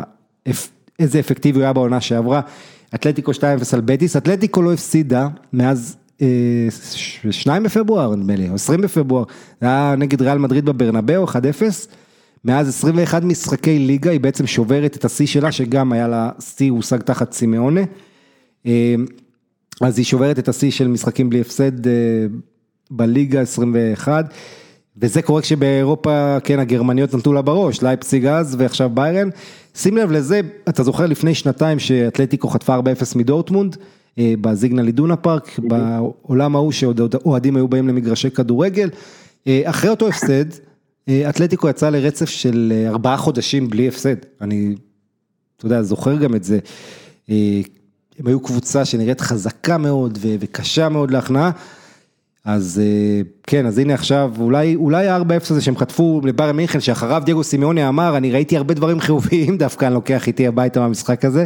כן, כן, הוא באמת אמר את זה. אז אולי דווקא עכשיו זה יהיה טוב לאתלטיקו בתקופה הקרובה. כש... אם אתה מחשב את המשחקים החסרים, אתלטיקו היא מנצחת אה, עם מקום ראשון. אה, וגם רק שער חובה. כן, ובוא נגיד, היא לא עדיין משחקת הכי טוב, יש אה, בעיות שם ועניינים, אבל הקבוצה, כן, הקבוצה עושה טוב, תשים לב לזה, ההפתעה של המחזור אולי, אי בר מנצחת בחוץ את סביליה, 1-0, סביליה היא מעל 70 אחוז החזקת כדור, 21-3 באיומים. אה, איום אחד למסגרת של איבר בכל המשחק וזה גם השער, אתה יודע מה... זה מהמשחקים האלה של המנג'ר, אתה יודע. אה, כן, אבל יש הרבה, אבל יש הרבה משחקים כאלה, כי אתה יודע, קבוצה מחזיקה בכדור לוחצת, לוחצת, לוחצת, טעות אחת, פעם אחת נפתח איזה שטח מאחור, אתה נעקץ, והקבוצה השנייה יודעת לעשות הגנה, ובספרד כולנו יודעים לעשות הגנה. אה, קיקה כובש להייבר בדקה 41, ומה שמעניין, סביליה אדירה. ראינו בדיוק את האפקט הזה של לשחק באירופה משחק קשה אצל צ'לסי ואז לחזור לליגה, אה, כמו עוד קבוצות אחרות שנפלו. אה, זה, אתה יודע, מדברים הרבה על קדחת פיפא, גם קדחת וופא זה סרט לא קטן. אה, ויאדוליד, שון וייסמן, ראית את זה, זה באסה, הוחלף אחרי 20 וקצת דקות בגלל כרטיס אדום של שחקן בקבוצה, אז ויאדוליד האחרונה בטבלה, מפסידה 2-0 לאלאבס. לא קל, לסרחיו אני, אני באמת די, טועה, אני לא יודע אם דיברת על זה במשחקים שפרשנת עד היום. כן. אה, אבל כאילו השאלה אם באמת הבחירה של וייסמן הייתה בסופו של דבר בחירה טובה. היא לא הייתה, היא לא הייתה בחירה טובה לדעתי. תשמע, אני לא אוהב להיות חוכמולוג בדיעבד ועכשיו לא יהיה בן אדם אחד שיגיד לך אה בחירה מעולה וזה. אבל כן. אתה יודע, זה ליגה, שמי שכבר עונה שעברה הייתי, דיברתי כל שבוע על זה, שאם אתה רוצה גולים, זה לא המקום להיות בו. זה מקום של להתמודד עם דייגו קרלוס וז'יל קונדה, אה, וראיתי משחקים של ויאדוליד, וכן זו קבוצה, אני מאוד מקווה שהמאמן סרחיו יישאר, כי הוא מאמן נהדר, כי הוא ראוי לקרדיט על מה שהוא עשה, זו קבוצה עם אחד התקציבים הכי נמוכים, לא הכי נמוך, והוא השאיר אותם בליגה בגאון, ולא רק זה, הוא עשה תוצאות נהדרות ומפתיעות עונה שעברה בבית ובחוץ. אה, דברים קשים, קבוצה שעשתה, עברה שינויים בקיץ, אה, ובאמת לא הולך למי שרואה את המשחקים. אני מאוד מקווה שהוא יישאר ושדברים יתחילו לזוז, אבל אתה שואל אותי על פניו, המעבר הטוב מאוסטריה זה לבונדסליגה. אה, הנה כמו דאבו שעבר נכון. בסביליה ואז בסוף הגיע לאופנהיים והוא שם אז, אז זו... אני לא יכול להגיד שהוא תותח, אבל עדיין יותר טוב. כן, זו אבל ליגה שהיא יותר מתאימה גם מבחינת התאקלמות, אתה יודע, מהאווירה, מאוסטריה כן. לגרמניה, זה, זה... עזוב את השפה והתרבות והמסביב, גם הפילוסופיית כדורגל וההתקפות וה gegenpressing, זה הרי, אה, אתה יודע, זה, זה דומה. אה, אז לעבור משם לספרד זה עוד פעם, אבל זה גם עניין של נסיבות, אם הוא היה עובר לקבוצה כמו בטיס, שמשחקת, נגיד אה, בטיס הייתה מוותרת על חלוץ, אז, ויש לה את פלגריני שהוא מאמן, אז הייתי אומר אולי זה יותר טוב, אבל בליגה הזו זה לא קל לחלוצים, ואנחנו אה, רואים את זה. אז בוא נדבר על המוליכה, רק נזכיר 4-1, גם דוד סילבה מבשל בניצחון של ריאל סוסיידד 4-1 על ווסקה. שני בישולים לדוד סילבה ואוירסב. כן, לעיסק, נכון, שעלה מחליף וכבש את האחרון. אמ, אוירסבל שם עם צמד, גם פורטו כובש, אתה יודע מה הבדיחה שלי? המערך של ריאל סוסיידד זה פור פורטו. אה, טוב, בסדר, אני מצטער מי שנפגע מהבדיחה. בכל, בכל מקרה זה המצב, הגרנדה מנצחת את חטאפה שם 1-0, יאללה נתקדם אה, הלאה לאנגליה. אה, כי כבר שעה בתוכנית ואנחנו רק עשינו ליגה אחת, אבל ככה זה, אנחנו נהנים, אז בואו נתקתק את זה. אה, אחרי שישה מחזורים באנגליה, בפרמייר ליג, אין אף קבוצה שעוד לא הפסידה, זה משהו שלא קרה מאז 1967-68, כשהיינו עסוקים בלחגוג את אה, הניצחון בששת הימים. ליגה שוויונית ומטורפת יש לנו. תשמע, באנגליה... הייתי בטוח שאגב הממוצע שערים של אנגליה הזה, אבל כנראה בגלל המשחקים האחרונים עם הסקוונט של צ'לסי לאחרונה. כן, היו קצת, אה, הממוצע שערים קצת נכון, ירד. שני מחזורים אחרונים קצת אה, אכן ירד הממוצע שערים, אבל... אה, אבל תסתכל על ליברפול, מקום שני, בסדר, עם שוויון נקודות כמו אזרטון, כן. כאילו היריבות, אבל יש להם הפרש שערים של 15-14, עם השבע מ... אתה יודע מה? ליברפול הפסידה 7-2 לאסטון וילה, אסטון וילה הפסידה 3-0 ללידס, לידס הפסידה לוולפס, וולפס הפסידה 4-0 לווסטהאם, ווסטהאם הפסידה לניוקאסל, ניוקאסל הפסידה 3-0 לברייטון, ברייטון הפסידה 3-1 לצ'לסי, צ'לסי הפסידה לליברפול. כל אחת מפסידה לכל אחת בליגה הזאת, תוצאות משוגעות. כן. אה, ליברפול, בואו נתחיל איתה, כי אתה הזכרת אותה כבר. אה, אתה יודע, מאז היא חזרה מפגרת הקורונה, ההגנה של ליברפול היא לא אותו דבר שהייתה לפני, ועכשיו אחרי הפציעה של ונדייק בטח ובטח, ליברפול סופגת 26 שערים ב-13 משחקים אחרונים אה, בליגה, זה המון, זה תחשוב קבוצה שהייתה סופגת איזה פחות מחצי למשחק, פתאום סופגת שניים למשחק, כן. וזה אני מדבר איתך נתונים עוד כשוונדייק היה כשיר, כן? עזוב את המשחק הזה עכשיו עם שפילד אה, יונייטד, אמ, אבל אה, מה שמעניין בליברפול במשחק הזה, לדבר עליו, זה ש... ליברפול בעצם חוזרת מפיגור לניצחון ומציגה לראשונה בעצם רביעייה התקפית, כי ז'וטה משחק לא על חשבון אחד מהשלישייה, אלא בנוסף אליהם. והיה מאוד, אה, וזה מאוד מעניין, ז'וטה נוגח את שער הניצחון, מתאקלם יפה מאוד בליברפול. כן. אה, אתה יודע, הרבה אומרים על... יודעים שהוא טוב. כן, ידעו שהוא טוב, אבל האמת שהוא התאפנן מדהים בליברפול. העניין, הרבה, שחקנים, הרבה שחקנים בליברפול טל אה, שמגיעים, לוקח להם זמן להתאקלם, אומרים, קלופ אומר חצי שנה עד שאתה בכלל תבין את ה gegenpressing, אבל אתה רואה במקרה הזה שאם אתה שחקן מספיק טוב, מספיק נהדר, כמו מוחמד סאלח, כמו ואן דייק, כמו אליסון ואחרים, אתה מתאקלם ישר ולא צריך את התירוצים האלה. אז ליברפול נקלט לפיגוע אחרי, בעצם בוא נזכיר, ליברפול מגיעה למשחק הזה, אמנם ניצחה 1-0 באמצע השבוע את אייקס, פביניו היה אדיר. כמחליף של ונדייק, אבל בליגה היא אחרי אותו תיקו עם אברטון, חבולה, כועסת על כל העולם, רוצה לראות את כולם מורחקים, בוכים וזה. אוהדי ליברפול עדיין עצובים ומרים על כל מה שקרה בדרבי. ומה קורה? מתחיל את המשחק הזה ויש פנדל נגדם מאוד גבולי, אתה יודע, על ספק עבירה של פביניו. ספק א' אם הייתה עבירה כי הוא מגיע לכדור, דבר שני החליטו שזה ברחבה למרות שזה בוא נגיד בצד החיצוני של הקו של הרחבה. זה נראה בחוץ. זה, זה, כן, אבל איכשהו יש פנדל וסנדר ברג כובש, הנורבגי הנהדר. ומה שמצחיק כמה דקות אחרי זה הגיע באמת פנדל אחרי נגיעת יד של אנדי רוברטסון ברחבה ודווקא מזה החליטו להתעלם שם כנראה אמרו לא נרגיז אותם יותר מדי וככה ואז ליברפול חוזרת למשחק. בעצם שפל... אבל זה לא מסתדר עם הקטע של עבר, פתאום, פתאום אין ור על דבר כזה, זה לא... תראה, נכון, יש פה הרבה הרבה בעיות ואני זוכר, אתה יודע, אפרופו קלאסיקו, שדיברנו בזמנו בקלאסיקו עם כל הזמן על השופטים, שופטים, שופטים, אז כל הזמן אמרו, חייבים טכנולוגיה, חייבים טכנולוגיה, חייבים טכנולוגיה, ואז אנחנו רואים, יש טכנולוגיה, יש ור, אז מה, נגמרו הוויכוחים? בסוף זה 80% מהחלטות שיפוט זה שיקול דעת. בסוף המשחק הזה הוא מלא באירועים שאתה יכול לשרוק, לא יכול לשרוק, הוא מלא במתחזים, תראה סרחו רמו זה מתחזה ענק, הוא פשוט יודע למכור את זה, יש שחקנים, שחקני תיאטרון הרבה יותר גרועים ממנו, ואני לא אומר את זה כעלבון לרמוס, כי 90% מהכדורגלנים זה ככה. זה שחקנים שאתה יודע, הרגשתי מגע ונפלתי, זה לא שהוא באמת הוכשל, הם מנסים לשחק בקונטקסט של החוקים.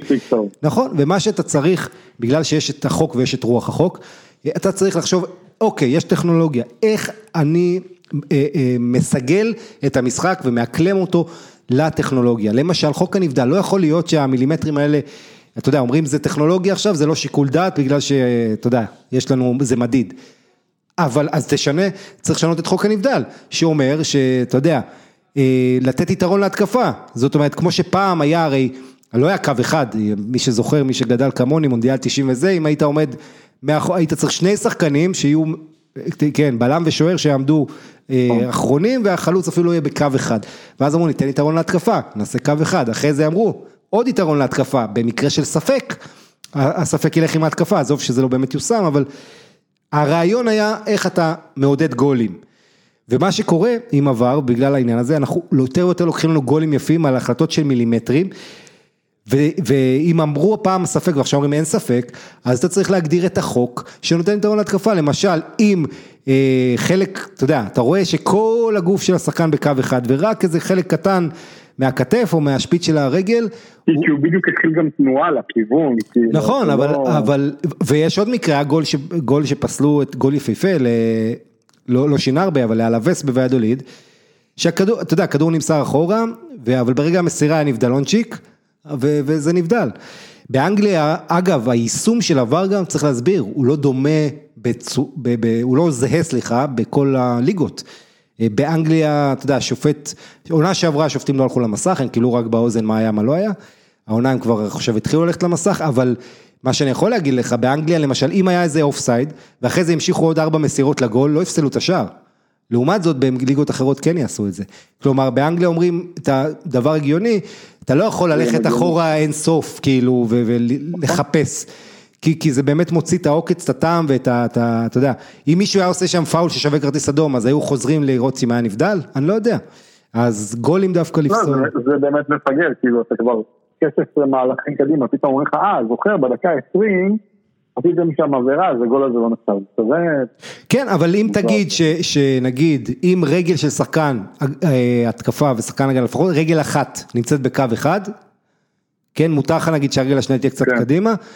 אני יודע שהרבה אנשים בבית, יש פה המון שמרנים, יש לי חברים שאומרים לא צריך לשנות כלום בחוקת הכדורגל, אני מכיר את כל הצדדים של הסיפור, אבל אה, לא, אתה יודע, אחד הסודות, אחד מסודות ההצלחה של הספורט האמריקאי, ואני מצטער שאני, אתה יודע, מתערב פה, אני לא אוהב לעשות את זה, אבל זה המחשבה, איך אנחנו כל הזמן מחדשים, משפרים את החוקים, את כל מה שקשור במשחק הזה, אה, ובכדורגל, אתה יודע, בגלל איך שזה עובד, איפאב, שאחראית לחוקת הכדורגל, ופיפ"א, והכל שם לאט, ועניינים, אה, הכל קצת כמו דינוזאורים, ו... ו להתאים את עצמם למציאות ולעשות כן ניסיונות לשפר, לא תמיד זה עובד, אבל לפחות לנסות.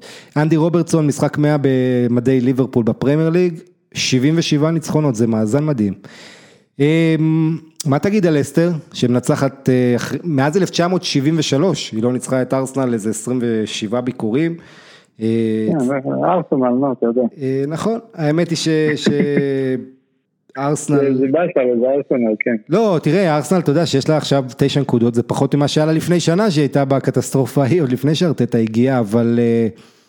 אבל צריך להגיד את האמת, יש לארסנל בעיות. גם, גם ארסנל, ארסנל יום ארסנל יום באסל. נכון. יום אחד יכולים לתת לך משחק אדיר, ויום אחרי זה הם משחקים כאילו, הם לא יודע, לא מה. כן, זה נכון, אבל ארסנל בעיקר היא, אתה יודע, יש כן דברים חיובים תחת ארטטה, אבל עדיין חסרים לה כמה שחקנים וחסר לה יציבות.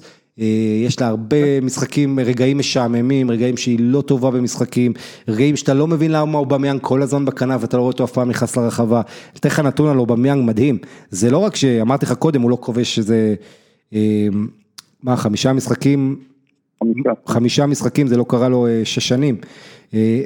אבל על ה-XG, ש-XG זה מלמד אותך לכמה מצבים הוא מגיע, כן פחות או יותר עם כל הבעיות של ה-XG. 0.43 זה מקום 77 בפרמייר ליג, ואני מדבר איתך על הסקורר הכי טוב אולי בליגה הזאת. אז משהו שארטטה צריך לעבוד עליו.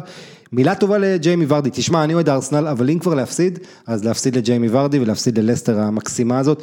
למי שלא יודע, ג'יימי ורדי ב-2016, כשלסטר אלופת אנגליה הכי מפתיעה אי פעם, ארסנל בא להחתים את ג'יימי ורדי, הכל כבר היה סגור ועניינים, והוא מקבל שדרוג בשכר וכל. וורדי אז בשיא התהילה מחליט להישאר נאמן, וזה אחת ההחלטות המדהימות, ותראה עד היום זה משתלם לו, עונה שעברה המלך שערים אני מזכיר לך, הוא ממשיך להפציץ, אפילו פה, אפילו כאן כשהוא עולה מהספסל בדקה ה-60, הוא מצליח אחרי 20 דקות לנגוח שער ניצחון, חלוץ ברמה עולמית, וזה סיפור אישי מדהים שקורה, אגב שער יפהפה שטילמנס הבלגי מוציא כדור קדימה, צ'נגיז אונדר שעלה מהספסל הטורקי שהגיע מרומא, חמש דקות לפני זה עולה מהספסל. והוא זה שמעביר את הרוחב, ושער נהדר, ניצחון 300 של ברנדון רוג'רס כמנג'ר. אגב, זה גם, זה גם כאילו, זה גם מתקשר לזה שלסטר, מאז האליפות, היא גם תמיד שומרת על עצמה בצמרת, שזה מדהים גם, כי הם היו קבוצות תחתית כל השנים האלה. אין ספק, אין ספק, מה שאתה אומר זה נכון. אני רק, אני רק רוצה להזכיר לך שעונה שעברה היה להם 14 נקודות יתרון בפברואר כמדומני על מנצ'סטר יונייטד וממש ממש שמטו את זה, את המקום שלהם בליגת האלופות, בסוף צ'לסי ויונייטד עקפו אותם, אני מקווה שהעונה הזו אולי לסטר כן תפתיע ואתה יודע, תחזור ותסיים ב top 4 ואז הם ישכחו את הסיומת המרה לעונה שעברה. לסטר עושה החתמות מדהימות, היא באמת מנוהלת בצורה...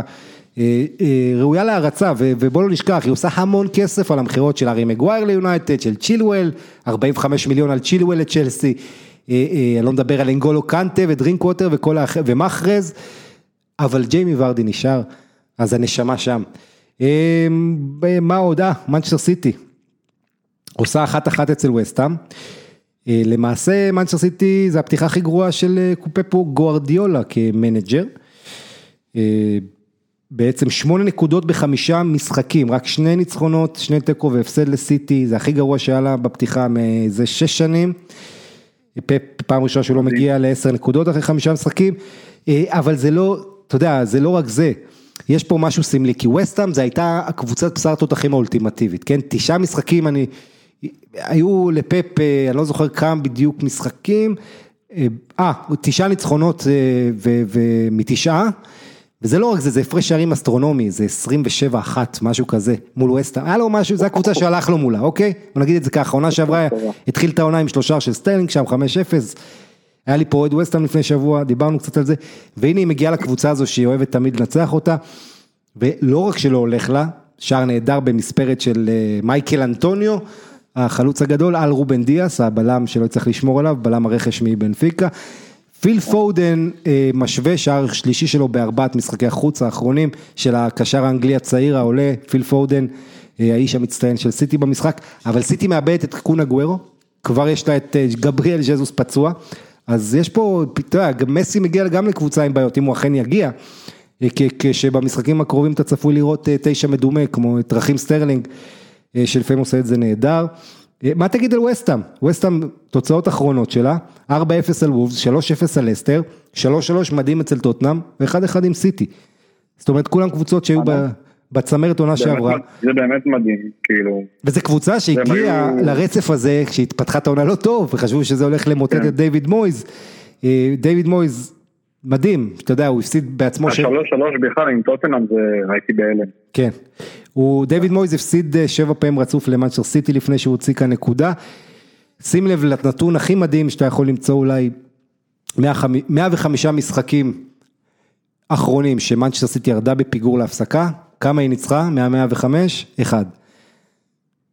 וואו. כן, כן, זה אני לא האמנתי, השדר האנגלי אמר את זה בפתיחת המחצית השנייה, הוא אמר אה, 104, זה היה לא כולל המשחק הזה. והוא אמר אחד, ועשו איזה 15 נקודות, איזה משהו פסיכי, ואז בדקתי, ווואלה, נתון אה, מטורף, ו- והגוארו גם נפצע והוחלף בהפסקה כמו שאמרתי. אה, סיטי אבל לא מספיק טובה, היא לא דומיננטית, היא לא שולטת, אתה יודע, היא לא חונקת אותך, והיא מאוד התקפה אחרי התקפה אחרי התקפה, כמו שהיינו רגילים לראות בימים הטובים שלה תחת פפ, שהיא היה מגיעה ל-100 נקודות, ו-98 וכאלה. אז אה, מחמאות, לא אה, ראיתי את המשחק אבל KDB היה פצוע. אה, קווין דה בריינה, כן הוא עלה מהספסל כן. דה בריינה, אה, הוא לא פתח. הוא עלה מהספסל, אה, לא הצליח לשנות, ואגב פפ עלה אותו הרכב, הוא שמר על אותו הרכב שני משחקים רצופים, זה משהו כן. שהוא לא עשה שלוש שנים, אז יפה, חשב שזה יעזור לו. כן, המשחק המאכזב של השבוע, מנצ'סטר סיטי, מנצ'סטר יונייטד, צ'לסי 0-0, הם, אה, שתי קבוצות שכל היום מדברים על הבעיות הגנה שלהן והן נותנות לך 0-0, אה, אה, דווקא משחק, אתה יודע, שהיה אפשר, לא, לא נורא, אה, אבל, אבל באסה, אבל ממנצ'סטר יונייטד אני לא כזה מצפה בכלל. כן, באסה קצת, יש הרבה תיקואים בהיסטוריה בין הקבוצות האלה, כולל 0-0 משמימים לצערנו. בכל מקרה, זה, זה מה שהיה לנו בפרמייר ליג, מה עוד משחקים מעניינים? אה, לידס, רק נגיד 3-0 על... תראה, בוא, בוא נגיד שהצמרת של הפרמייר ליג לקוחה מאמצע שנות ה-80. אברטון, תכף נגיע אליה, אליה, היא מפסידה במחזור הזה 13 נקודות כמו ליברפול. שתיהן עם 13 ואסטון וילה שיכולה לעקוף אותן למרות ההפסד הבכורה, כן. בעצם ההפסד הזה של אסטון וילה ביום שישי ללידס 3-0, ואחריהן לסטר ולידס, ראשון. וזה- בעצם ההפסד הזה הוא ההפסד הראשון, זה, זה משאיר את מילאן, מילאן, כן, מילאן הגדולה, המילאן הזאת, כאמו- אה. לא רק המושלמת היחידה בכל הליגות הגדולות באירופה, מילאן עם 12 נקודות מארבעה משחקים שלה. אה, היום מילאן מארחת את רומא, תכף נגיע לליגה האיטלקית, אבל זה גם נותן למילאן אה, את הכבוד להיות הקבוצה היחידה העונה שעוד ניצחה בכל המשחקים שלה, אבל זה רק אם אתה מחשיב ניצחון בפנדלים בפלייאוף ליגת האלופות אה, כניצחון על ריו אבה. בכל מקרה, סימן טוב ומעודד למילאן. אז 3-0 הזה, בעצם יום שישי, אסטון וילה מארחת את לידס, אסטון וילה עם מאזן מושלם, הגיע למשחק הזה ארבעה ניצחונות בארבעה. אה, משחקים, היא יודעת ש... אה, היא מנצחת היא עולה למקום הראשון. ולידס יונייטד, אה, שעושה מה שאף קבוצה עולה חדשה לא עשתה לפניה. אתה יודע מה זה? לכבוש 12 שערים בשישה משחקים ראשונים. זאת אומרת שניים למשחק. ביאלסה. רק ביה- ביאלסה זה מסודר. כן, תראה, שוב, הדבר היחיד המדאיג לגבי לידס, שזה קבוצה אולי שאם הייתי צריך לבחור שלוש קבוצות לראות העונה, זה אחת מהן באירופה, אבל אני אגיד לך את העניין, אתה רואה את הנתונים המתקדמים, אתה רואה את הסטטיסטיקות. לידס מובילה בספרינטים, לידס מובילה בכיסוי שטח, לידס מובילה בתיקון, כל הסטטיסטיקות של אגרסיביות, של, של קריאת תחת, של... ואנחנו יודעים איך זה קבוצות של ביאלסה, אתה מגיע לינואר, פברואר, בטח ובטח בפרמייר ליג, זה קרה לו בליגות עם הרבה פחות אה, עצימות ואינטנסיביות, אז אתה מצפה לראות שם את הנפילה, אבל בינתיים יש רק מה להגיד, אה, לשבח וליהנות. פטריק במפורד, מי שראה את הסדרה הדוקומנטרית הנהדרת על לידס יונייטד וההחתמה של במפורד שהגיע ממילסבורו, אה, כחלוץ שביאלסה האמין בו וזה, למרות שהוא היה חלוץ כזה לא, לא מוצלח ממש. גדל בצ'לסי, עבר למילסבורו, במילסבורו ככה כבש שער יחיד אה, בפרמייר ליג באיזה 17 הופעות. אה, גם במילסבורו היה לו שלושה בליגת המשנה לפני שנתיים, שזה היה השלושה היחיד בקריירה. ואז במפורד כובש פה שלושה נהדר.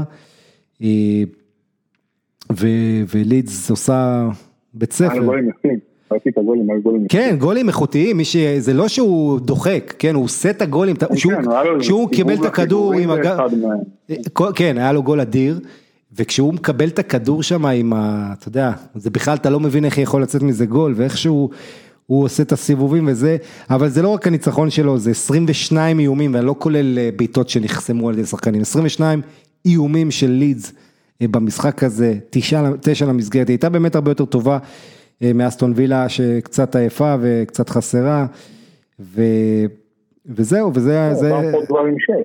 במפורד עם שישה גולים, כן, היה לו רק אחד עד העונה הזאת בקריית הפרמייר ליג, פותח את העונה הזאת מדהים, גם אוהדי לידס, אם יש כאלה שמאזינים, רק נגיד ששלושה האחרון של שחקן לידס היה וידוקה, ושוב, לידס, אתה צריך לחזור ל-2003, 2004, לשנים האלה שהם עוד היו בפרמייר ליג בשביל כל הנתונים האלה. קח יותר אחורה, קח את טוני יבוע, יפה. הוא היה אדיר, הוא היה אדיר. אדיר, אדיר, כן, גם אה, טוני יבוע האגדי. טוב, אה, מה עוד, אה, אז אברטון המוליכה מפסידה לשמחת אוהדי ליברפול, 2-0 ומורחק לשחקן, לוקה דין, על משהו שהוא לא צריך להיות מורחק, הוא עשה ככה דרך בטעות מאחורה על שחקן, זה נראה לו טוב, אבל לא היה שם שום כוונה או זדון. אנצ'לוטי אומר בסיום המשחק שההרחקה הזאת, כאילו הוא חושב שזה בגלל הלחץ על השופטים אחרי מה שקרה עם פיקפורד וונדייק, אבל זה, זה קורה, בכל מקרה אברטון... אה, זה מאוד מפתיע.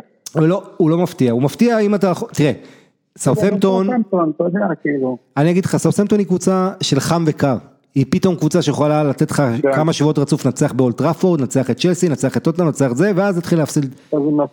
נכון, זו קבוצה מאוד מוזרה, הקבוצה של רלף אזנהוטל, יש כמה נתונים מרתקים עליה בשנה האחרונה למשל, שהם קבוצת חוץ, אחת מהכי טובות בפרמייר ליג, וקבוצת בית, אחת הגרועות, למעשה. זה פעם ראשונה שסאות'מפטון מחברת שני ניצחונות בית רצופים ב-2020, הניצחון הזה על אברטון, אה, ו... וסאות'מפטון אה, ש... שאדמס הולך ומשתפר, צריך להחמיא לבחור הזה, לצד כמובן ה... אה, הכוכב דני אינגס, אז כן, מנצחת 2-0, ורק אני אגיד נתון אחד על אברטון, שרישרליסון, רישרליסון, הברזילאי, כשהוא לא משחק, שישה משחקי פרמייר ליג, זה היה שישי שהוא לא משחק, אה, אחרי ה... אה, בעצם הפציעה שלו מול ליברפול, אז, אה, אז כשהוא לא משחק, הקבוצה לא ניצחה אף משחק, אף אחד מהשישה. אז צריכים את רישרליסון, למרות שאתה יודע, כל הכותרות הולכות לקלברט לואין, הוא הכוכב, הוא זה שמפציץ בפתיחת העונה והכל. הוא וחאמס, כן. כן, וג'יימס וורד פראוז אה, וצ'ה אדמס כובשים, זה, זה בשורות נהדרות, שקבוצה מסתדרת סוף סוף בלי הגולים של דני אינגס. אה, וולף זה ניוקאסל כמו... הוא בישל אף אחד אבל. נכון, נכון, הוא בישל והוא נהדר. וולף זה ניוקאסל, ניוקאסל זה קבוצה שתמיד עושה תיקו עם וולף, אני לא יודע מה יש לה לוולף, לא, וולף לא ניצחו אותם איזה 20 או 30 שנה כאילו, יש להם קטע עם ניוקאסל, אז וולף זה חד אחד אה, מאכזב, ש... אתה יודע, שוב מזכיר לך העומד. זה גם משחק שכאילו יום אחד הייתי מנצח, יום אחד הייתי מנצח, יום אחד הגענו בתיקו, כן, אה, בעצם רק בדקה ה-80 ראול חימנז האדיר, ששאלה מה יהיה איתו בעונה הבאה, אבל יש עוד הרבה זמן. ראול חימנז רק דקה 80 כובש ודקה 89 ג'ייקוב מרפי אה, מאזן לניוקאסל, אז, אה, אז כן, אז אחת אחת זה, ו... קריזל פלאס אה, שנמצאת עוד פעם איכשהו בצמרת מנצחת בחוץ את פולאם 2-1, פולאם של סקוט פארקר, פולאם הפסידה את כל עשרת הדרבים לפני שנתיים בעונה האחרונה שלה בפרמייר ליג, היא עומדת על 13 אה, דרבים רצופים שהפסידה, דרבים לונדונים. אז אה, זה שיא אגב, ויאללה, אני מאחל להם שישברו את השיא הזה, יגיעו ל-30, יאללה. בקצב הזה הם ימשיכו לשבור אותו לכיוון הנגדי. כן, לגמרי. לא לחיובי, לא לחיובי. אה, סריה קצת, אה, תשמע, יש המון סימני שאלה סביב יובנטוס, אנחנו נעשה את זה בקצרה, את הליגות הנוספות. אה, אז סריה הולכת להיות... מעולה, מעולה, שיסיימו איזה מקום חמישי ככה. הולכת להיות לנו חתיכת עונה, תשמע, יובה פגיעה כמו שהיא לא הייתה, זו קבוצה שהייתה לעונה שעברה קצת טראומטית למרות האליפות עם סארי, והעונה... העונה שעברה הייתה... היא הלכה אחורה העונה שעברה, היא הלכה אחורה העונה שעברה, והעונה הזו, כן. במקום לתקן, היא עשתה כמה צעדים שעם כל הכבוד לפירלו ולדמות הכריזמטית שלו, מבחינה מקצועית היא הלכה עוד אחורה. תשמע, זה היה מדהים, היו לה ש... שלושה שחקנים מהקבוצה הבוגרת על הספסל אתמול, מחליפים. או, או מקני בטנקור, וזה, וקולוסבסקי הצעיר שהגיע בקיץ. אבל עכשיו אתה יודע, וכל השאר, כל השאר, תקשיב, כל השאר שחקני נוער. עכשיו זה לא תגיד, יש קצת פצועים חסרים, רונלדו, בסדר, קיאליני וזה, נכון, עדיין הסגל של פירלו, של יובה, הוא קצר, עם קישור שספק גדול מאוד אם הוא יכול לעמוד מול קבוצות ממש טובות, אפילו אינטר, תראה באיטליה ועוד קבוצות. עם כל הכבוד, רביו, ארתור, רמזי, נחמד, אבל זה לא וידל פירלו ופוגבה. מגנים, אתה יודע, פרבוטה זה מצד שמאל, שהוא לא, בוא נגיד ג'ורדי אלבה כזה, הוא, הוא לא שחקן יחסית צעיר, אבל... כן, אלכסנדרו אמור לחזור מתישהו מפציעה עוד חודש, אבל הקבוצה הזו, לא מעט סימני שאלה, בטח ובטח שגם בונוצ'י נפצע במשחק נגד ורונה, אחת אחת, וגם בונוצ'י וגם קיליני פצועים, שניהם יחזרו תוך, כן, שניהם יחזרו תוך כמה שבועות, דווקא דליכט בדיוק מתאושש מפציעה, הוא צריך לעבור רק אישור מהרופא והוא יוכל לחזור לשחק, אני לא יודע אם זה מול ברסה, אבל זה אמור לקרות, הוא יכול להיות שזה יהיה דווקא מול לא, ברסה. לא, אתה מבין, עכשיו זה מתחבר טוב, עכשיו מה יקרה, ברסה, כאילו לפחות בוא נגיד אנחנו מסתכלים על ההגנה של יו ואין הגנה, כל ההגנה שלה פצועה בתכלס, שחקנים טובים. ואז ברסה, כאילו, אם היא תנצח את זה, למרות שאני בספק, כן, אבל אם היא תנצח את זה, אז כולם יתלהבו שברסה ניצחה את יובל. אבל תכלס, קודם כל, בוא נראה, ש... בוא נראה שרונלדו משחק, אתה יודע, דיבלה נגד ורונה כן. רק חזר לשחק, הוא לא היה שלושה חודשים בהרכב, חודשיים וחצי, הוא, הוא בעצם היה לו את המשחק מול ליון, שהוא עלה ל-13 דקות והחמיר את הפציעה וירד. ב-7 באוגוסט זה היה, מאז הוא לא שיחק, אה, הוא היה פצוע, פציעת שריר, אחרי זה הוא יצא לנבחרת ארגנטינה, הדבר הכי מטומטם, שחקן הוא משחק חודשיים בקבוצה שלו, חודשיים וחצי לא מתאמן, אבל הוא הולך לנבחרת ארגנטינה, שם מה קורה, הוא חולה, שפעת, הבחור החולני הזה, דיבלה, היה לו 46 כן, יום. שש, שש פעמים שהוא כבר היה חולה בקורונה. שמע, הוא היה חולה קורונה 40, חודש וחצי, ועכשיו הוא היה לו שפעת שנמשכה שלושה שבועות כמעט, אה, ו- ואז דיבלה מאוד כעס, כי הוא חוזר מהנבחרת חולה, פירלו אומר לו בוא איתי לקרוטונה, והוא לא, לא נותן לו אפילו דקה, במשחק הליגה האחרון, פירלו מתרץ את זה, שהוא אומר, נכון, דיבלה כעס, אבל מה לעשות, הורחק לי שחקן, קיאזה, אז הייתי צריך לעשות חילוב. קיצר, תירוצים, ואז הוא משחק חצי שעה מהספסל מול קייב, אתמול הוא בא לוורונה עם פרצוף של רצח בעיניים, שהוא רוצה להרוג מישהו, מאחורי הקלעים, הסוכן שלו, חורחה אנטון של דיבלה, אה, עושה הרבה רעש, מאיים שיש קבוצה באנגליה, צ'לסי שרוצה אותו וכל מיני דברים כאלה שכבר ראינו כמה פייקים זה, אני יכול להגיד לך, דיבלה עצמו מת על יובה, עניין של משא ומתן מול המועדון, הוא גם רוצה מעמד של כוכב, ועם כל הכבוד, מספרי 10 של יובה, פלטיני, סיבורי, אה, דל פיירו, תמיד היה להם מעמד. כוכב. אבל הוא לא, אבל, אבל גם אצל אה, סארי וגם אצל פירלו, הוא לא אה, מה שקוראים באיטלקית אינטוקבילה, שאי אפשר לגעת בו, הוא לא בנקר, ו, וזה מדאיג אותו, הוא גם רוצה בצדק שדרוג בשכר שלו, שחקן העונה, שחקן העונה בסריה, שחקן העונה שעברה. אגב, גם בוא נראה איפה פירלו יתפקד אותו, כי כשרונלדו חוזר, יש לך את מורטה, רונלדו ורמזי, אז אתה מניח שאולי הוא יהיה מספר 10, איפה שרמזי משחק, אבל נראה. אתמול הוא שיחק חלוץ, איפה שרונלדו היה אמור לשחק, רונלדו שנראה מה יהיה עם הקורונה שלו, אם הוא יספיק לחזור בזמן נגד ברסה. ו, ובסך הכל הרבה סימני שאלה על, ה, על יובה הזאת, ש, ש, שבאמת הקישור, שחקני כנף, גם ה... פתאום העומק מאחור, אתה יודע, זה, זה לא פשוט, ומורטה שגם צריך להוכיח שהוא באמת החלוץ שיובי חושבת שהוא היה אה, מעונת... הוא התחיל טוב. כן, הוא כבש שלושה גולים בשני המשחקים האחרונים, ו... כן. אבל בוא לא נשכח אה, שהוא בסך הכל בשנים האחרונות די אכזב. ו... נכון. אז, אז אה, אחד אחד של יובה מול ורונה, נקודת חוץ ראשונה של ורונה בחוץ מול יובה מאז 1988, שלוש שנים אחרי שהיא לקחה אליפות עם אוסוולדו בניולי. האגדי, מי שכן מגיע לו מילה טובה ביובה זה קולוסבסקי הצעיר, עולה מהספסל, כמו שחקן ותיק, לוקח על עצמו, הופך את המשחק של יובה, אם הוא היה נכנס במחצית, יובה גם הייתה מנצחת, מאוד יכול להיות, אבל הרבה הרבה קרדיט אה, לקבוצה הזו של יוריץ', אתה יודע, ורונה מכרה את כל הכוכבים שלה בקיץ, הייתה הפתעת עונה שעברה, מקום תשיעי, ויוריץ' לפני, רק לפני שבוע הוא התפוצץ על ההנהלה, שלא הביאו לו שחקנים כמעט, וגם מי שהביאו זה רק כמעט בהשאלות, והוא מכרו את כל הכוכבים, כן, הם באמת השחקנים החשובים כמעט של הקבוצה, כמעט כל השחקנים החשובים של הקבוצה עזבו בקיץ. ועדיין יוריץ' הנפלא מעמיד קבוצה תחרותית, עושה פתיחת עונה נהדרת ונוספת, קבוצה שספגה רק שני שערים עד כה, בחמישה מחזורים. כן, כן, תענוג לגמרי, ו... ואגב, מי שכובש לה זה המחליף פבילי שמיד נפצע ומוחלף בעצמו, פבילי אקס של יובה, הוא, הוא, הוא כבש את שני השערים היחידים של אה, אה ורונה. עד כה העונה יש לה חמישה, כי כמו יובה, בעצם יובה וורונה שתי קבוצות שניצחו עונה טכני, 3-0. ורונה את אה, רומא. ו... כן. ונתון אחד אחרון, אה, בלי קריסטיאנו רונלדו, 14 משחקי סריה, יובנטוס עם 50 אחוז הצלחה בלבד, איתו 73 אחוז. מראה לך משהו על התלות ברונלדו, שאני מזכיר לך שהוא הגיע ליובה, אמרו מה, מה יובה צריכה אותו, מה הוא צריך את יובה, היא אלופה בלעדיו, היום בלי רונלדו אני לא יודע אם יובה, אם יובה בטופ ארבע, אבל לא, אתה יודע מה, הרבה אני אקבל בראש על זה, אבל אני מעריך את נפולי של גטוזו, אני מעריך את אינטר, את מילאן, אטלנטה, בוא נראה את היציבות שם. אה, בקיצור, חובת ההוכחה על יובה, כי, כי האליפות, ב... אני, אני אגיד ככה, אני אופתע אפילו אם יובה תהיה אלופה בסוף העונה. כן. הופתע. למה, מה יקרה עם פירלו גם? אני, נכון, אה, נכון, אני גם, ש... כמו לפי הפרצופים של נדווד ואניאלי ביציע, נראה לי גם פירלו זה עניין של זמן עד שיעשו איזה סידור, יחזירו אותו לקבוצה הצעירה או משהו, אמ, אבל אמ, כן, מאוד מאוד אה, מדאיג, בוא אל תשכח יובה מבחינה כלכלית, זכתה להמון מחמאות על הניהול שלה בעשור האחרון, איך היא מביאה שחקנים בחינם וכל הדברים האלה.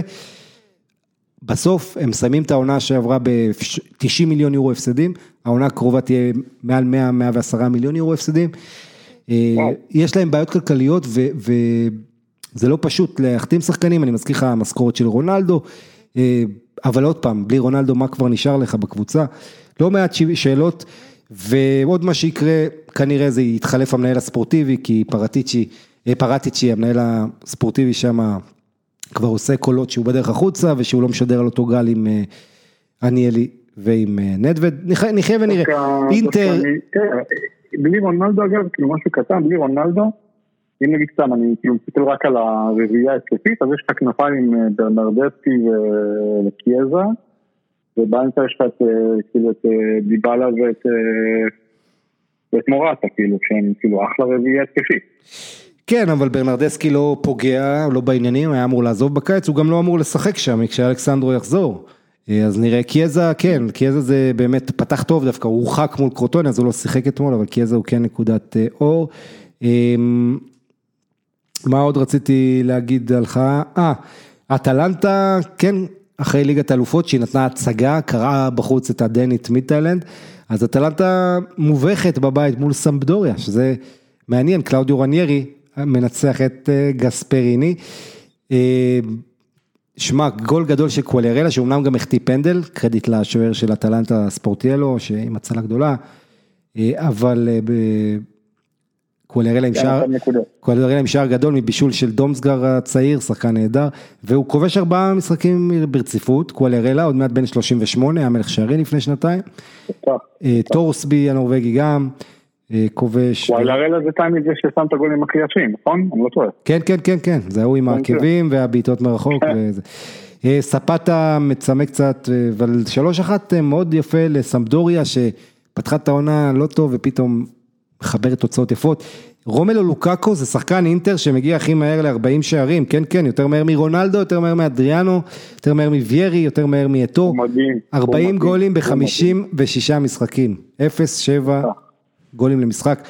לוקאקו מדהים, והוא עוד פעם עושה את זה אינטר מנצחת בחוץ את גנוע 2-0, משחק לא קל, היה 0-0 בהפסקה. אה, לוקאקו דקה 64 מבישול של ברלה, והכותרת בגזטה הייתה רמלו, כאילו רה זה מלך, אז עושים אותו מלך, הוא באמת המלך של אינטר, וקצת עוזר להשכיח גם את החוסר ריכוז של האוטרו מרטינס, שהוא שחקן שמתחמם כן. ומתקרר.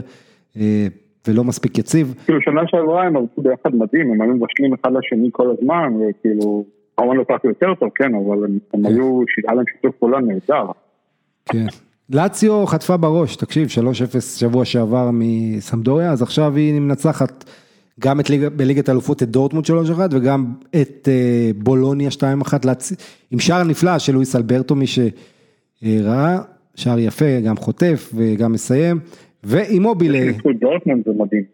כן, זה לא כזה מדהים, דורטמונד, אתה יודע, זה משחק חוץ. כן, לא, דורטמונד הם גם יום אסל יום באסל, אבל הם כאילו, אתה יודע, עם ההתחלה של לאסל בליגה, אמרתי, מה קרה להם, ופתאום... אבל זה ככה, כשאתה משחק בליגת אלופות, אתה הרבה פעמים הפוקוס שלך הוא על, על, על זה, ויש פה משמעות, משמעויות כן. נוספות, ואתה יודע, אינזאגי טקטיקן טוב, יודע להתכונן למשחקים האלה, עם מובילי חוזר לכבוש שער יפה.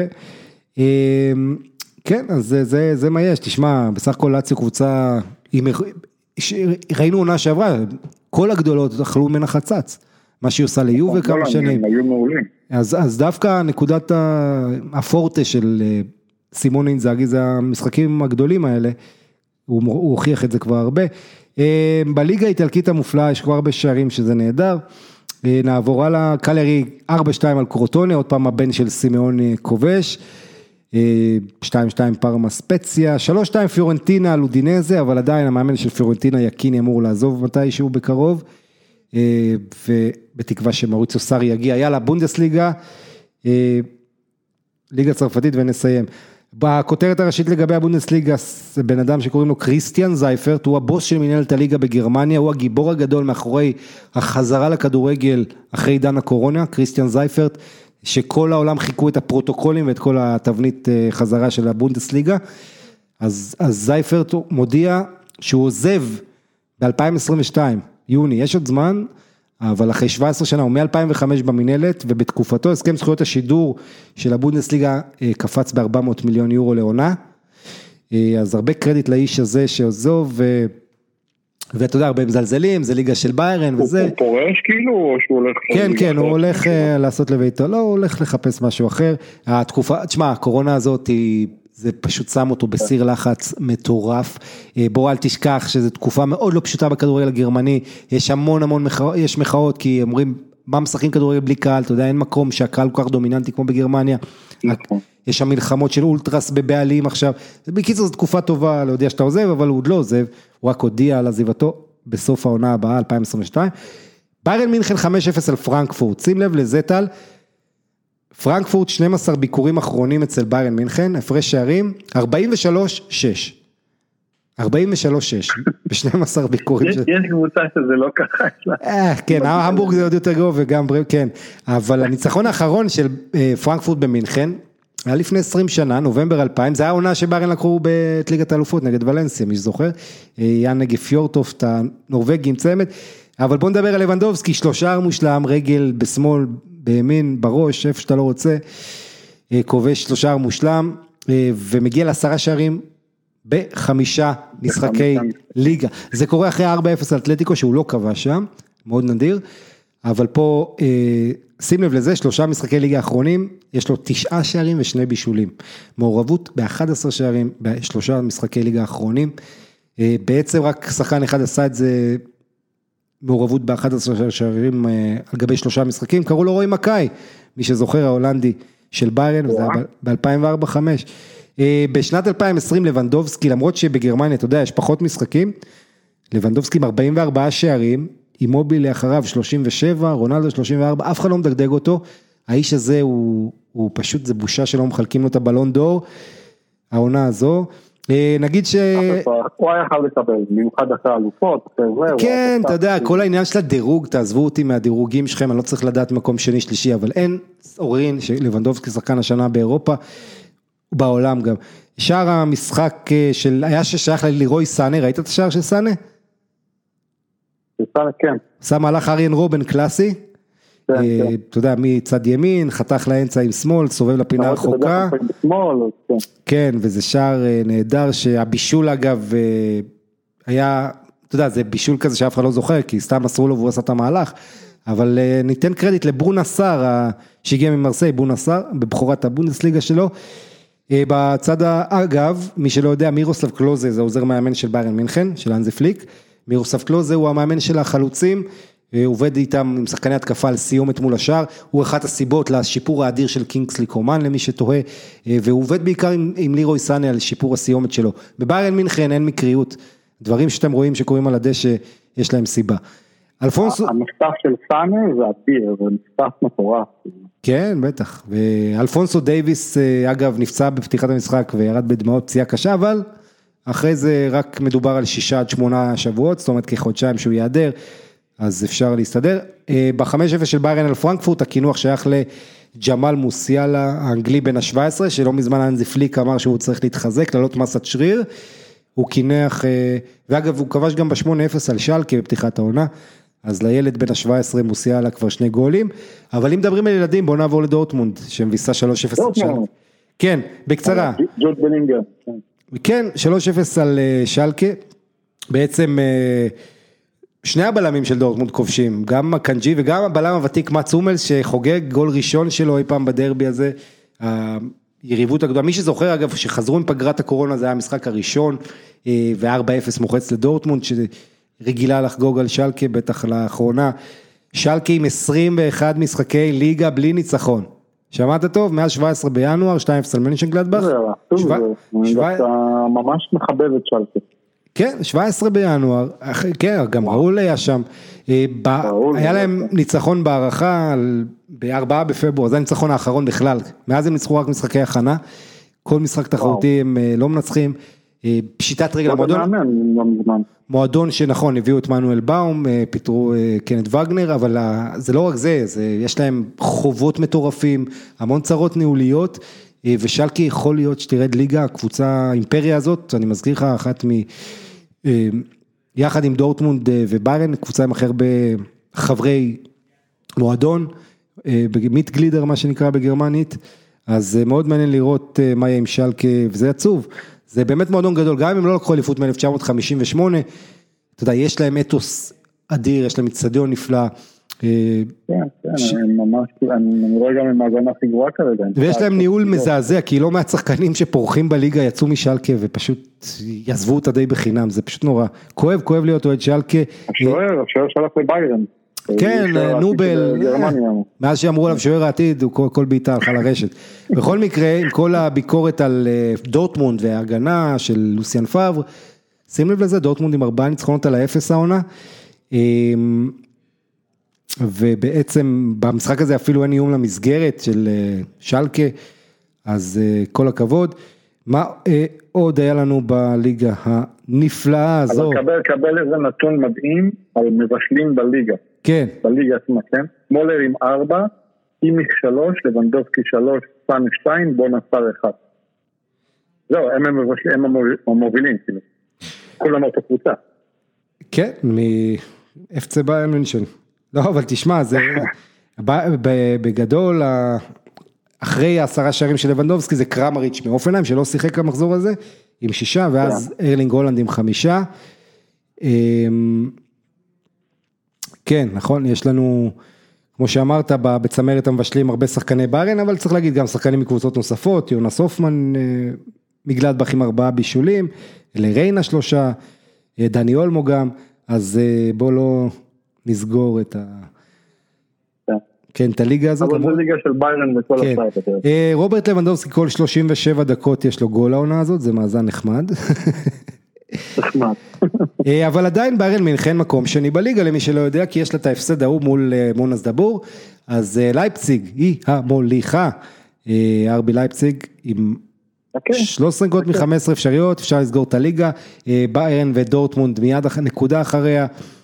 דורטמונד ספגה רק שני שערים בחמישה משחקי ליגה, בהחלט נתון מעודד, ושטוטגרט מפתיעה שם גם פתיחה לא רעה, מקום רביעי, בסך הכל, כן, גם אני, ובוא נראה, הכל, אנחנו רק בתחילת העונה, כן, הם בסך הכל שש נקודות מהקו האדום, מי שצריכות לדאוג איך שהם נראות פתיחת העונה זה מיינץ, שלקה וקלן, ובהחלט יש סיבות דאגה, ארתה ברלין, קבוצה עם ה... ציפיות אדירות, המון כסף שהושקע שם בפתיחת עונה נוראית, מפסידה, אומנם משחק לא רע שלה, אבל היא מפסידה בלייפציג 2-1, שים לב לזה, זה הפסד רביעי של הרטה בחמישה משחקים, עד לפני שבועיים כולם דיברו על ברונו לבדיה, איזה קוסם כדורגל המאמן של הרטה, ופתאום הרטה עם שלוש נקודות מ-15 אפשריות, וזה למרות הפרש שערים לא רע, משהו, צריכים לחלק את הגולים יותר טוב בין המשחקים כנראה, אז... אז ככה, כן, אז שתיים אחת, רק נגיד לייפציג, ניצחון קשה במחזור הזה, על הרטה ברלין, עם פנדל שהפך לשער ניצחון מאוחר של מרסל סביצר שעלה מהספסל, אופה מקאנו, הבלם עם שער שוויון נהדר במשחק הזה, שלייפסיק מנצחת את הרטה ברלין, וולפסבורג מנצחת 2-1 את בילפלד, זה לא חשוב כל כך, אבל 77 דקות למונס דבור, זה יותר משמעותי מבחינתנו, ומונס דבור עדיין שיחקו בלי קרמריץ', שזה הסקורר המוביל שלהם, ועשו אחת אחת אצל ורדר ברמן, כאשר שני השערים היו די מוקדמים, דניס גייגר לא קבע שלוש שנים וחצי גול, כובש ומשווה אחת אחת לאופנהיים, גייגר אגב זה כנר בגרמנית למי שלא יודע, זהו, זה מה שהיה לנו בגרמניה, גם אין שגלדבך ניצחון יפה, שלוש שתיים אצל מיינץ, יונס הופמן לוהט שם בגלדבך. יאללה נתקדם, לליגה הצרפתית כמה מילים לפני שאנחנו מסיימים, אז יש לנו שינוי מוליכה בליגה הצרפתית, ליל, ליל הוביל את הטבלה, ליל עדיין הקבוצה שלא הפסידה, יש לה חמישה ניצחונות ושלוש תוצאות תיקו, אבל מה שמעניין, ליל נעצרה בניס, אחת אחת, שים לב לזה טל, באמצע השבוע שתיהן שיחקו באירופה, ליל נתנה בראש 4-1 על ספרטה פראג, ניס קיבלה 6-2 מלברקוזן, כן, בליגה האירופה, בזה, והנה פה אחת אחת בלבד, זאת אומרת משחק ניס של פטריס ויירה, מארחת, היה שם גשם זלעפות, פעם ראשונה שליל נקלעת לפיגור העונה בליגה במשחק הזה, כן כן, לא, לא, לא להאמין שבשמונה משחקי ליגה הם פעם ראשונה נקלעים לפיגור ליל, ושל גלטייה המאמן, בכל מקרה אחרי שמונה דקות בוראק ילמאז מאזן, פריס סן ז'רמן מנצחת 4-0 את דיז'ון, צמד למויס קין, צמד לאמבפה, לקראת הסיום ניימאר עם שני בישולים, פריז עולה למקום הראשון, פריז שפתחה את העונה עם שני הפסדים למי שהספיק לשכוח. ליון 4-1 על מונקו, היה 4-0 במחצית, ממפיס דפאי, מזכיר איזה לא רק שחקן נפלא הוא, אלא גם איזה בן אדם נהדר. שהוא חושף חולצה, וירג'יל, וירג'יל ואן דייק, כן, וירג'יל תישאר חזק אחי, תומך בחברו לנבחרת הולנד, וליון סוף סוף התפוצצה, קמבי, אוואר כבש בפנדל, קמבי עם צמד. כן, הם עדיין קבוצה שצריכה לתת הרבה יותר, אבל בסך הכל בואו, ליון עולה למקום השישי, שלושה ניצחונות בלבד בשמונה המחזורים הראשונים, אבל יש לה גם הפסד בודד, אז ככה שהמצב לא כל כך נורא, היא כן חזק בתמונה והצמרת שם, אם אתה ככה מתעלם רגע מפריז, שאנחנו יודעים איפה פריז תהיה בסוף העונה ובאיזה פער בערך, 20-30 הפרש, אז אתה יודע, ליל, רן, מרסיי, ניס, ליון, אפילו אנז'ה, הקבוצה של המאמן הנפלא, מולן, וגם לאנס העולה החדשה שם, בקיצור אנחנו עוד לא יודעים, זה פתיחת עונה, זה עוד לא זמן שאתה צריך כל כך להסתכל על הטבלאות, אבל אתה כן כבר מרגיש שזו עונה עם הרבה הפתעות והרבה עניין והרבה אקשן. טל, יש לך משהו לומר לסיום? בתקווה שאמורה להיות איזה מסיבת עיתונאים, או שהייתה אולי כבר פספס, אני לא יודע, שניפצע מברצלונה סוף סוף סוף, ושנחזור לראות שיש עתיד בברצלונה, כי כרגע הוא לא נראה יותר מדי ורוד. ואני מקווה שנצא משהו מהעונה הזאת עם ברצלונה, שלא לא נגיע הביתה עוד הפעם בלי שום דבר בארון.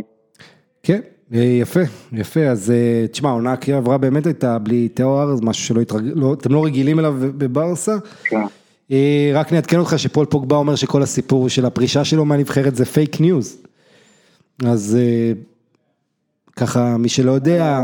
אני אישית לא מחובביו. כן, לא משנה, הסיפור היה סיפור מאוד מעניין, אבל כנראה הוא לא מבוסס, שהוא פורש מנבחרת צרפת אחרי שהוא נעלב מדברים שאמר מקרון, בגלל הפיגוע עריפת הראש שם. anyway, זה לא משנה אם זה fake news. תודה רבה לך טל סעדון, היה לי כיף. גם לי מאוד מאוד, תודה עמית על האירוע. תודה, תודה. היה מדהים. תודה לכם מאזינים יקרים שנשארתם. עד הסוף, וגם אלה שעזבו באמצע, תודה לכם. עד כאן לוינטל בכל יום שני, יום חמישי דסקל בכל יום נתון, אנחנו נהיה כאן, ווואלה, עד שבוע הבא, אלוהים גדול, ביי ביי.